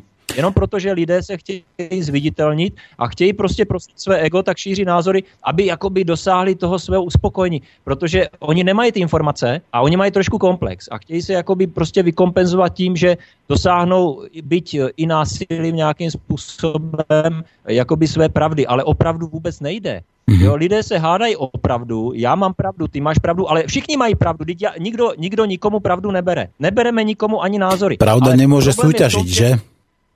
Pravda je... tak můžete, ale problém je v tom, že opravdu my se nehádáme. My se hádáme o to, jak vyřešit konkrétní problém a to není věc názoru. To je věc prostě faktů, jak, jak, jaké, jaké jsme v dané době schopni zhromáždit poznatky, vědomosti, zkušenosti.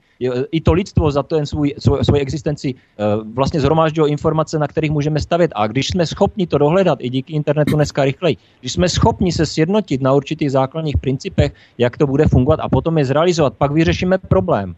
A tohle to je technický přístup, který jediný, jo, jediný umožní vlastně, aby se lidstvo mělo lépe a každý člověk na této planetě. Všechno ostatní je odvánění pozornosti, včetně dobra a zla, jenom proto, aby nějaká organizace zase dosáhla něčeho. Mm-hmm. Jo, takže není, není dobro a zlo, to je mýtus, to není empirické. Dobre. To opět je pouze výplod naprosté negramotnosti populace. Tak poďme ďalej. Možno, No, Aby ale skúste stručne, lebo tých otázok ešte pribúda, pribúda. Poďme ďalej, teda nech sa páči, hovorte.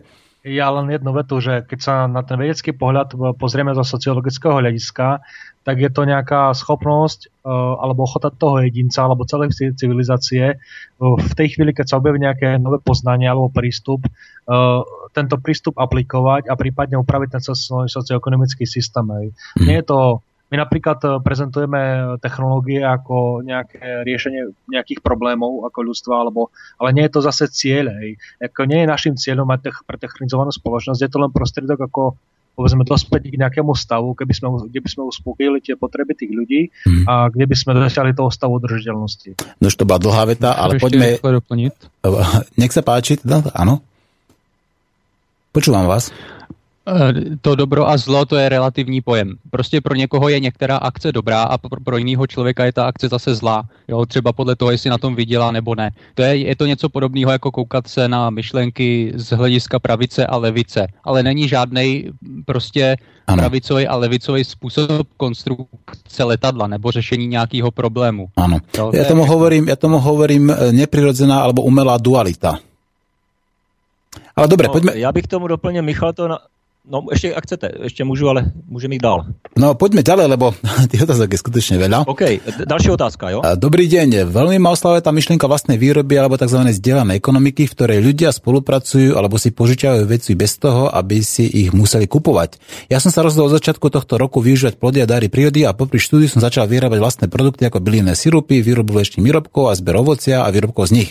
Pokiaľ sa mi stane, že, niečo, ne, že niečo nepredám, tak mi to prosto zostane. A tak sa snažím ľuďom ponúknuť čisté produkty a ja si tým sám pomôžem.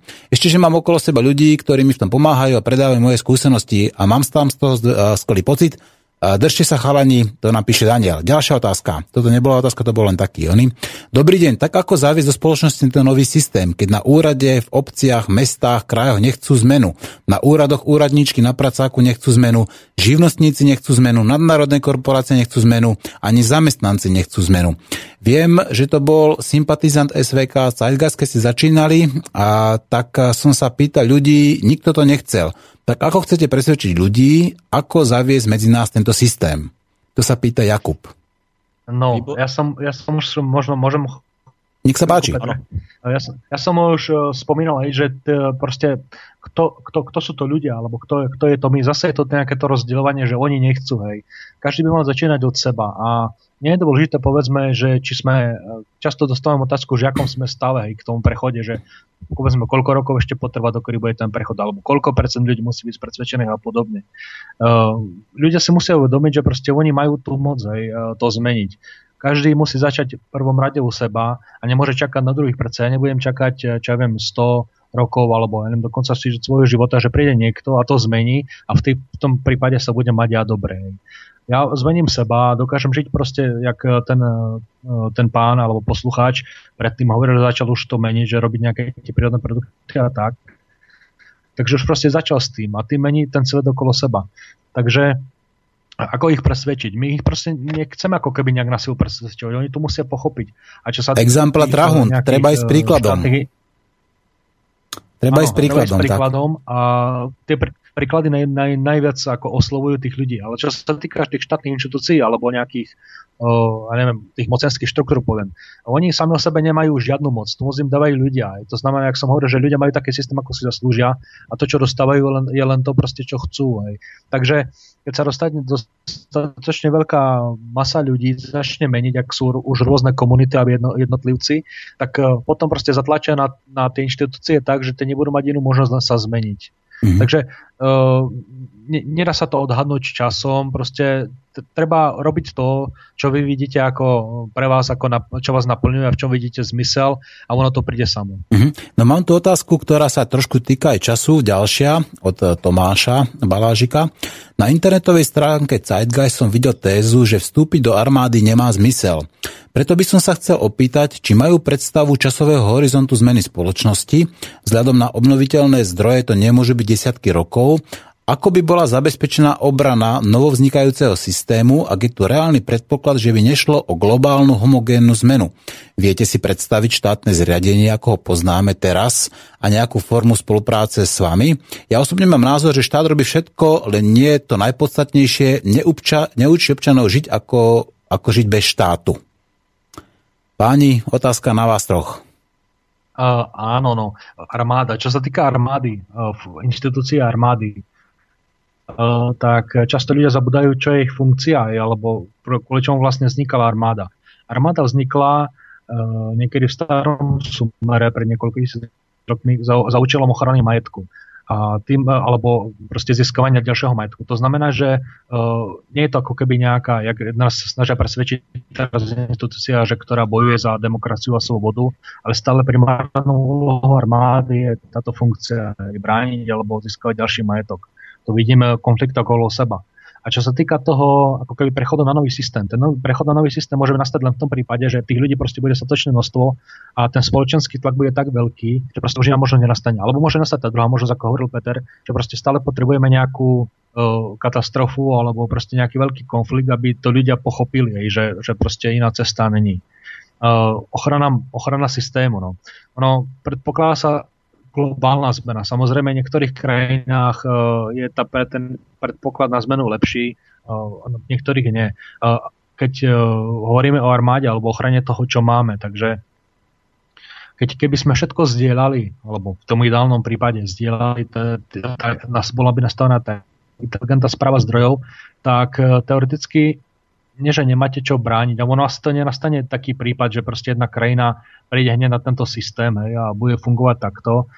Budú sa zavázať e, zmeny, ktoré sú aj v súčasnosti, ktoré už prebiehajú vo svete pomaličky. A skôr by som povedal, že e, tá krajina, ktorá s tým prvé príde, aj s takými hlbšími zmenami, bude skôr e, príkladom, pozitívnym príkladom. Pretože väčšinou sa čaká, že niekto s tým začne. Aj tak, ak vznikajú rôzne aktivistické skupiny, tak e, proste nejaká krajina s tým príde, začnú tam zavádzať nejaké veci, napríklad v mestách, nejaké sebeštačné mesta, alebo e, produkciu potravy nejakého zdarma, alebo povedzme nastane niekde v krajine ten nepodmene za príjem, alebo sa skratí pracovná doba. To sú všetko kroky, ktoré vedú k prechodu k nejakému inému stavu.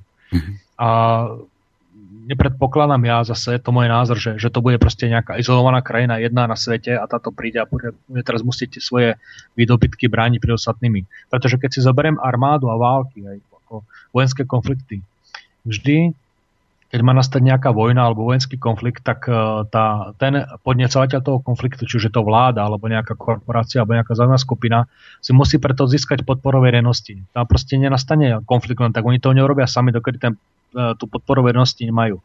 Ak tá verejnosť bude dostatočne uvedomená a bude proste presadzovať iné princípy, tak uh, oni, oni proste nebudú mať možnosť ako ten konflikt uh, spôsobiť. Takisto nepozerajme sa na nich ako oddelení sú tiež ľudia, je to vojaci sú tiež ľudia, policajti sú tiež ľudia, tí bankári sú tiež ľudia, ne všetci sú ako keby automaticky zlí ich ponímaní, povedzme našom, alebo, alebo dobrý, alebo inak, inakší. Proste sú to ľudia, ktorí majú rôzne pohľady na svet a čím viac bude tých, ktorí majú ten, ten pohľad z hľadiska tej udržiteľnosti a nebudú vyvolovať nejaké konflikty, mať potrebu vyvolať konflikty, tak e, proste vtedy tá zmena môže nastať. Áno, vtedy sa zmení a... sociálna norma napríklad, že?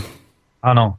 A potom už nebude potreba tých, tých vojenských konfliktov, pretože keď teraz bojujú za získanie nových zdrojov alebo udržanie tých starých, tak keď bude nastavená tá inteligentná správa zdrojov a, keď, a bude zabezpečená zabezpečené tie základné potreby všetkých ľudí. Nie je dôvod bojovať. Nie je dôvod na kúpu iných vecí.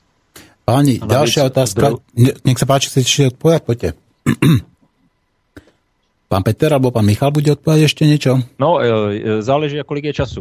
No, máme ešte asi nejakých 20 minút. 20. No. no, tak jestli můžu k těm zdrojům. V podstatě Jan to zhrnul. Já, mě mezi tím napadaly nějaké věci, které možná už, už dávno nejsou, ale Eh, co bych k tomu mohl říct? Eh, vlastně ti lidé, ta změna se děje neustále. To znamená, ona probíhá kontinuálně, i když si to lidé nevšímají. To, je, to jsou třeba příklady těch soběstačných lidí, kteří začínají sami u sebe a začínají třeba pěstovat svoje potraviny a dokonce nadbytek rozdávají dalším, což je úplně skvělá myšlenka. A to jsou právě ty věci, kdy ty lidi na to přichází sami.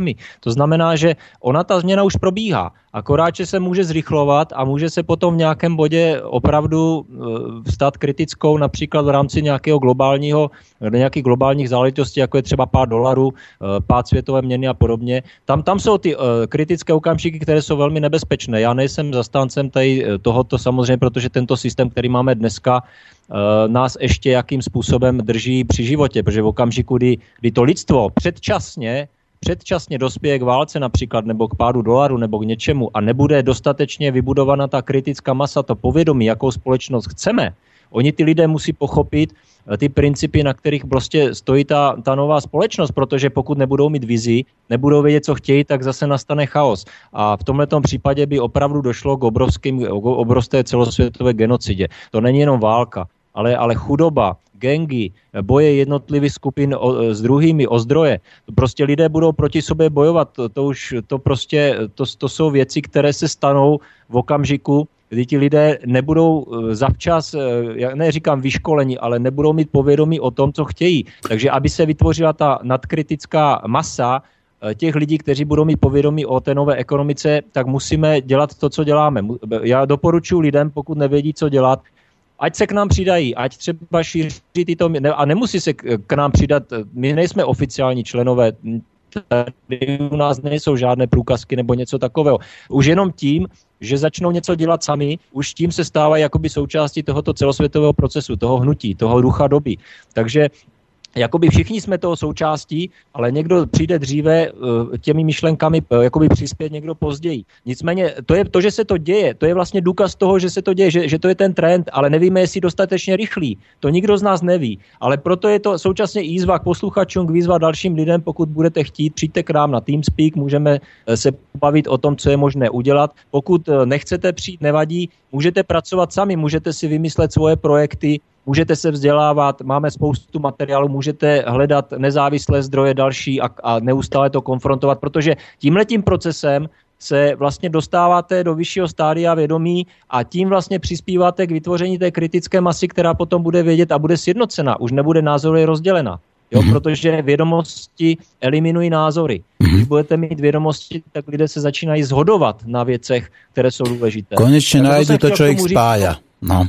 Áno, Takto, áno, áno. páni, mám tu jednu fantastickú odpoveď teda na jednu otázku, ktorú dal poslucháč a, a je od Braňa Šimeka z Bratislavy. Zdravím páni, mám odpoveď na otázku poslucháča, že čo by robil, keby, ne, keby nemusel chodiť do práce. Odpovedať sa dá otázkou, čo by si robil, keby si mal toľko peňazí, že by si nemusel chodiť do, pra, do práce. Myslím, že ostatné je tým pádom jasné. Braňo, výborne, palec hore, veľmi krásne si mu odpovedal a on si odpovedal vlastne sám. Dobre, a páni, ďalšia otázka. Prekrásny deň všetkým. Existujú už technológie, ktoré vôbec, ale naozaj vôbec neznečistujú prírodu? Nemal by každý z nás vykonávať takú činnosť, ktorá by ho uživila? Samozrejme, mám na mysli bez peňazí či výmenného obchodu s úctou, píše Pali. Čo myslíte, páni? Ťažko povedať, či existuje nejaká technológia, ktorá vôbec neznečistuje prírodu. To existuje. Môžeme povedať, že prírodný proces je, alebo príroda sama o sebe je proste dokonalý stroj. Napríklad také ako vyrábanie humusu, nie? No. no. Napríklad kompostovanie, že napríklad, alebo aj to sadenie, veď keď robíme to povedzme manuálne, tak čo tým znečistujeme? No, v prírode neexistuje odpad. Aj príroda presne tak. Všetko, všetko presne, všetko ako Sice hovoríme, že to je diktatúra, ale je to spravodlivá diktatúra. Tam neexistuje dobro zlo. Takže keď sa inšpirujeme prírodou a vlastne budeme žiť v súlade s tými prírodnými zákonmi, tak nemôžeme nič urobiť nič, nič lepšieho. Snažiť sa zanechať, zanechať sú čo, čo najnižšiu ekologickú stopu. A čo sa týka tých technológií, ja za chvíľku ťa pustím, Petrik, slovu. Tak samozrejme v rámci toho návrhu, ktorý máme, e, ktorý máme podrobne rozobraný v tej ekonomike založená prírodných zákonoch a zdrojoch, tak tá hľadisko napríklad recyklácie alebo tej použitia tých materiálov, ktoré najmä majú najmenší vplyv na prostredie, je proste v tom návrhu zahrnuté. Mm-hmm. No, nech sa páči, páne, pokračujte, kto ste chcel odpovedať? No, e, áno, technológie totiž takhle. My ako lidstvo už s dnešními technickými schopnostmi jsme schopni minimalizovat odpad, ale bohužel se to ne, nevyužívá. A víme proč, ty důvody nechci teďka rozebírat. Každopádně příroda nezná odpad, to víme. A my díky tomu, že máme e, dneska už opravdu špičkové technologie, tak jsme schopni teoreticky, jo, kdybychom toho chtěli využít, tak vlastně forma nanotechnologie umožňuje prostě e, prakticky rozebrat jaký jakýkoliv výrobek, jakýkoliv, jakoukoliv hmotu do, do elementárních částic. To znamená, my jsme schopni recyklovat téměř stoprocentně cokoliv. Ale to je otázka, eh, tento starý systém to nikdy neumožní. Jo, opět nebudu rozebírat proč, protože to, je, to se klidně tomu tématu můžeme věnovat někdy. My to máme v přednáškách udělaný, tak zhruba máme takovou videoprezentaci českou udělanou, eh, která se tím částečně zabývá a berete celý ten vlastně kontext toho systému v těch souvislostech, jak funguje. A je tam i tahle ta otázka té recyklace částečně zmíněna, i té nanotechnologie. Takže není problém, není problém recyklovat a eh, my vlastně Dokonce navrhujeme, že recyklační zařízení budou přímo ve výrobních závodech. Ve výrobních zařízeních budou přímo recyklační zařízení, které budou eh, vlastně přijímat staré výrobky, staré věci a komponenty a bude to po celé planetě. tyhle ty modely už dávno existují. Jo? Mm-hmm. No, máme tu ďalší telefon, tak ja to teda ešte zdvihnem a pevne verím, že posluchač bude mať jednoduchú otázku. My sme jedno, počujeme sa? My sme jedno a ty je telefon. Ahoj, a ty otázku, Ďakujem. prosím. Uh, ďakujem za tému. Ja len toľko chcem povedať, že uh, nastolením zdravého sedliackého rozumu sa všetko kvázi vyrieši. Toto som iba chcel povedať. A ďakujeme sa za hosti. Aj my ďakujeme pekne. Chlapci, počuli ste? A, nepočuli. No on, a ty povedal jednoducho, ako jednoduché tvrdenie, že nastolením zdravého sedliackého rozumu sa všetko vyrieši. Čo si o to myslíte? Selského? Selského? Jo, selskej, no. selskej rozum. Hm, dalo by se to tak říct jednodušeně, áno. Áno. Pretože ono, keď človek niekedy sleduje, ja, ja som bol v určitej fáze, keď som začal sledovať tento systém, som sa hovoril, že tí ľudia sa snáď úplne zbláznili. Prečo robia takéto nelogické veci? No. Tak potom stačí no. aplikovať ten zdravý sedliacký rozum. A, Áno. Ja som, tu mal, ja som tu mal asi pred troma týždňami Sulíka, a ktorý mi povedal, že on nevie, čo je zdravý sedliacký rozum. takže, tak. takže asi tak. No, chlapci, ďalšia otázka, táto je trošku dlhšia možno. Myšlienky o novej spoločnosti vyzerajú výborne a vítam ich. Akorát mi to zatiaľ silno pripomína utopické a filozofické minulosti. Možno čiastočne chápem, ako myslíte ten vedecký prístup, i keď tvrdíte, že nemusí byť najprv, že nemusí byť najprv zmena myslenia.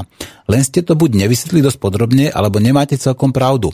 Ja som tiež permakulturista, chápem, že všetko sa riadi rovnakými zákonmi prírody a proti ním sa nedá bojovať a dajú sa využívať a usmerňovať ich účinky. To sa deje aj v spoločenskej sfére.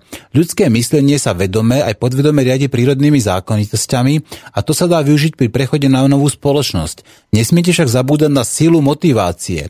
Ľudia sú dnes motivovaní falošnými hodnotami a to sa nedá zmeniť za 10 ani 20 rokov, možno silou, tak ako sa to dialo v minulosti. Ale ani komunistom sa za desiatky rokov nepodarilo potlačiť vzťah k vlastneniu vecí a túžbe po nich. Trvá to vždy niekoľko generácií, kým sa možno spôsob myslenia zmení. Ak si myslíte, že váš projekt je reálny, ako si predstavujete praktické a realistické kroky, aby to netrvalo 200 rokov? Toto nám píše no, Ľubo. Ja začnu v rýchlosti, než to zapomenu. Eh, ta motivace, eh, ta je jasná. Ta je za A dana biosociálním tlaky, za B tou přirozenou motivaci, kterou máme každý v sobě a za C, no eh, vlastně tím, že se stupňují biosociální tlaky, tak ta motivace bude čím dál, čím dál větší, protože se jedná o naše přežití momentálně. Nejsme, nikdy v minulosti lidstvo nebylo v té fázi, v jaké je dneska. My se setkáváme zcela nově, novou situaci, která tady nikdy nebyla předtím. Jo, je na 7 miliard, máme tisícnásobnou energetickou výměnu, vlastně dochází nám zdroje a to je věc, jak jsem se o tom zmiňoval, o té energetické vyměně, o tom vlastním přežití a tohle to tady nikdy nebylo. A protože jsme ještě živou hmotou, tak právě ten biosociální tlak je ten, ten primární, který na nás působí a způsobí tu obrovskou, a působí tu obrovskou změnu. A nebo nepřežijeme. Vždycky jsou dvě možnosti. Hnutí Zeitgeist není o tom, aby uh, někomu něco diktovalo. Tam jsem trošičku vycítil v té otázce opět, uh, uh, tak je potřeba to neustále zopakovat. Jo? My jsme pouze předpoklad jakési šíření informací a možná sjednocující projekt budoucnu, až ty lidi sami jakoby dozrají, ale my u nic neusilujeme. My, my nemusíme, my nemůžeme usilovat o nějakou e, změnu, o které máme my představu a lidé k tomu možná nedozrajou. Jo? To znamená, my si musíme všichni uvědomit, že jediná, jediná změna, kterou můžeme, o kterou můžeme usilovat, je měnit sám sebe. Jenom já sám můžu studovat a dělat, co chci. Jo? Mm-hmm. Súhlas, takže, súhlas, takže, súhlas. Takže ako... jakoby, jakoby otočit se do sebe a tím pomůžeme všem, protože já nemůžu říkat lidem něco, co sám nedělám například. Takže pracovat na svých projektech, studovat, měnit se, případě komunikovat, vyměňovat si informace a tohle to mění tu společnost a tam je ta motivace. Jo? Nejde o komunismus, protože hodně lidí, my jsme to rozebírali nedávno na webu, eh, co to je komunismus versus hnutí Zeitgeist. Hodně lidí se nás i v minulosti, není to nic nového, setkáváme se s různými obviněními uh, už historii aj od Ameriky až po, až po nás. Prostě je to celosvětově, ty lidé myslí pořád stejně a pořád používají stejný referenční rámec. To znamená, je potřeba znovu zdůraznit, uvědomit si, z čeho vychází moje pravda. Jako my se nehádáme o pravdu, tu má každý, ale o tu pravdu ve skutečnosti nejde. Jde o fakta, o poznání a o řešení. To znamená, že pokud já chci mít nějakou pravdu, mít svůj vlastní názor, klidně si ho mějte, ale v okamžiku, kdy, vstoupíte do, do armády a začnete bránit svoji vlast a svoji zem a svoji rodinu, jenom proto, že vás někdo do toho uvrtal, tak začnete přemýšlet, eh, o čem ten život vlastně je a co má vlastně smysl, jestli jsme trošku nezaspali. Takže je důležité se vzpamatovat teďka. Buďme inteligentní, buďme všichni inteligentnější, snažme se být a snažme se některým věcem předejít. Před, předejít třeba válce předejít věcem, které být nemusí vůbec, pokud se dostatečně rychle zpamatujeme. To je motivace, nebo je to malá motivace, pokud ano, tak budeme muset tu válku zažít, jo? protože jiná možnost není, tady nejde o to, že si komunisti něco chtěli a, a nedostali. Oni toho nemohli dosáhnout, protože e, za A, byla to ideologie, Nebylo to vůbec eh, propracovaná myšlenka, byla to jakási vize a, ne, a nespadalo to ani do doby. V té době na to ani lidstvo nebylo zralé a dokonce to nemohlo ani vytvářet. V té době, eh, jak je ta ideologie popsaná, je to úplně jinak postavená filozofie. Jo, je, to, je to postavené na morální filozofii, nemá to vůbec technický základ a rozhodně eh, v té době nebyly ty problémy, co máme dneska a e, samozřejmě neměli jsme ani informační technologie, to znamená, nemohli jsme vůbec e, vytvářet novou společnost e, tohoto charakteru. Takže zkusme dát stranou izmy a všechny tyhle ty věci, protože ty nás strašně matou. Ono to není o kapitalismu, není to o komunismu, není to o feminismu nebo o rasismu nebo o něčem, je to o lidech, je to o tom, jak se zefektivnit, abychom přežili. A pokud se nám jedná o přežití, tak si sakra budeme muset pospíšit, abychom nabili tu inteligenci a začali ty věci řešit s předstihem, protože možná, že už máme, že už je pozdě, já nevím, to nikdo z nás neví, nejsme jasnovici. Takže, pán jediný, Peter, jediný? Pán Peter, takto zostávajú na posledné minutky, ako a keďže vás všetkých ako bohyňa retoriky obdarovala, tak ja by som vás chcel poprosiť ako každého teda, aby ste povedali nejaké slova na záver, tak aby sme sa teda zmestili povedzme do tých 4-5 minút. Začnite, kto chcete a prosím vás, skúste teda zhrnúť to najdôležitejšie, prečo by mali ľudia si pozrieť a porozumieť tomu zeitgeistu. Dobre, tak ja môžem začať snáď. Ja sa možno trošku vrátim k tomu duchovnú. Ja keď som sa prvýkrát stretol s hnutím Sidegaste, som si myslel, že je to pretechnizované a nie je to pre mňa podobne. A čím lepšie som sa do toho dostal a začal som chápať princípy, tak som videl, o čom to je, o tých príčinách, o tom aj s tým svetom. A si myslím, že práve to, že e, to, čo prezentuje hnutie Zeitgeist a ten myšlenkový tok, ktorý nejak rozpoznalo, prevzalo, že vlastne tá súlada, ten súlad s tou prírodou, ako zanechanie tej malej ekologickej stope alebo žiadnej. To je práve to najväčšie duchovno, ktoré môže človek dosiahnuť na tejto planéte. A čo sa týka tých dotazujúcich, ktorí hovoria štýlom, že ja by som to chcel, ale tie druhí to nechcú, a ty by to nikdy neurobil, lebo tak ja, ja im hovorím vždy, e, nerieš tých druhých a rieš seba. Ty by si to chcel, ty by si to, povedzme, takto si vedel predstaviť a keď povieš, že áno, tak to je dôležité proste. Je to dôležité len pre mňa, že ja to proste pochopím, alebo ja to chcem a tým pádom mením ostatných. Takže začnite u seba, začnite si sami seba, jak Peter hovoril to kritickým myslením, začnite sami seba kritizovať, spochybňovať a keď vy v svojom vnútri príjmete to, že proste ten systém by bol vhodný pre vás a že ste to takto chceli, tak vtedy proste máte vyhrané, nepotrebujete presvedčovať ďalších ľudí. Proste je dôležité presvedčiť seba. Presne tak, ďakujem. Nech sa páči ďalší. Pán Peter alebo pán Michal. Aha, Michale, klidne začni.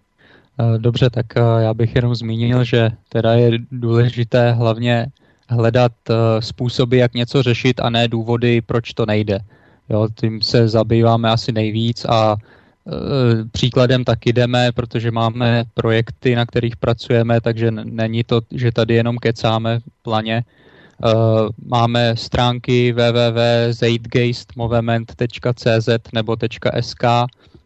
Eh, my jsme konkrétně tady z České republiky, takže materiály, na který, který tady zmiňujeme, tak jsou na českých stránkách. Máme tam různé videoprezentace, které jsou v češtině nadabované, Eh, nebo máme tam filmy s titulky, ve kterých jsou všechny tyhle věci zmíněny. Máme tam eh, knihu 320 stránkou, kterou jsme nedávno přeložili. Eh, máme tam odkaz na Facebook, na YouTube, tam máme další videa. A Mám tady pár projektů, které jsme uh, už dokončili nebo na kterých pracujeme. Každý rok pořádáme akci Z-Day, kterou natáčíme. Jsou to vlastně přednášky odborníků Eh, na různé problematiky, eh, nebo vysvětlujeme tam třeba právě, jak by mohly další věci fungovat, to máme všechno natočené. Překládali jsme různé přednášky, třeba od Petra Josefa, ty jsou klidně i několika hodinový, takže na těch překladech hodně pracujeme. Přeložili jsme Kulturu v úpadku, seriál šestidílnej, Uh, máme tady uh, pravidelný vysílání na českým svobodném vysílači. Uh, snažíme se v podstatě vytvořit komunitu diskuzní na takzvaném Interforu, kde se můžete přihlásit a pokud na nás budete mít uh, nějaké dotazy, tak uh, je můžete směrovat tam www.interforum.cz Eh, máme tam už rubriky pro svobodný vysílač, můžete tam pokládat dotazy, můžeme dál na tom pracovat. Eh, dále se potom věnujeme tvorbě eh, vlastně platformy pro, pro spolupráci na různých projektech, ta platforma už je v eh, takovém stádiu, že by eh, mohla být eh, brzo vydána, pokud vyladíme poslední chyby a tahle platforma umožní v podstatě šířit ty projekty takovým způsobem, že každý si je může tu dokumentaci nebo všechny soubory přečíst, může je sdílet dál, může to odvozovat, je to prostě totálně svobodný. Mm-hmm. Výborně. Nic vás tam nebude omezovat. Velmi pěkně děkujem. A ještě pán Peter teda.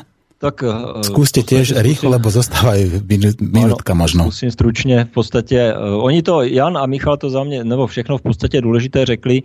Ta příručka, na, ten, na to, to můžu teda tak trošku říct, opravdu tam jsme si dali záležet, pracovalo se na tom několik měsíců a bylo to náročné dílo a stojí to opravdu za to, to doporučuji. Kdo chce vědět o hnutí, o čem to všecko je a jak funguje společnost, jaké máme možnosti, tak tam to všechno je pěkně v kostce, v širokým vlastně spektru zabrané. Takže to doporučuji.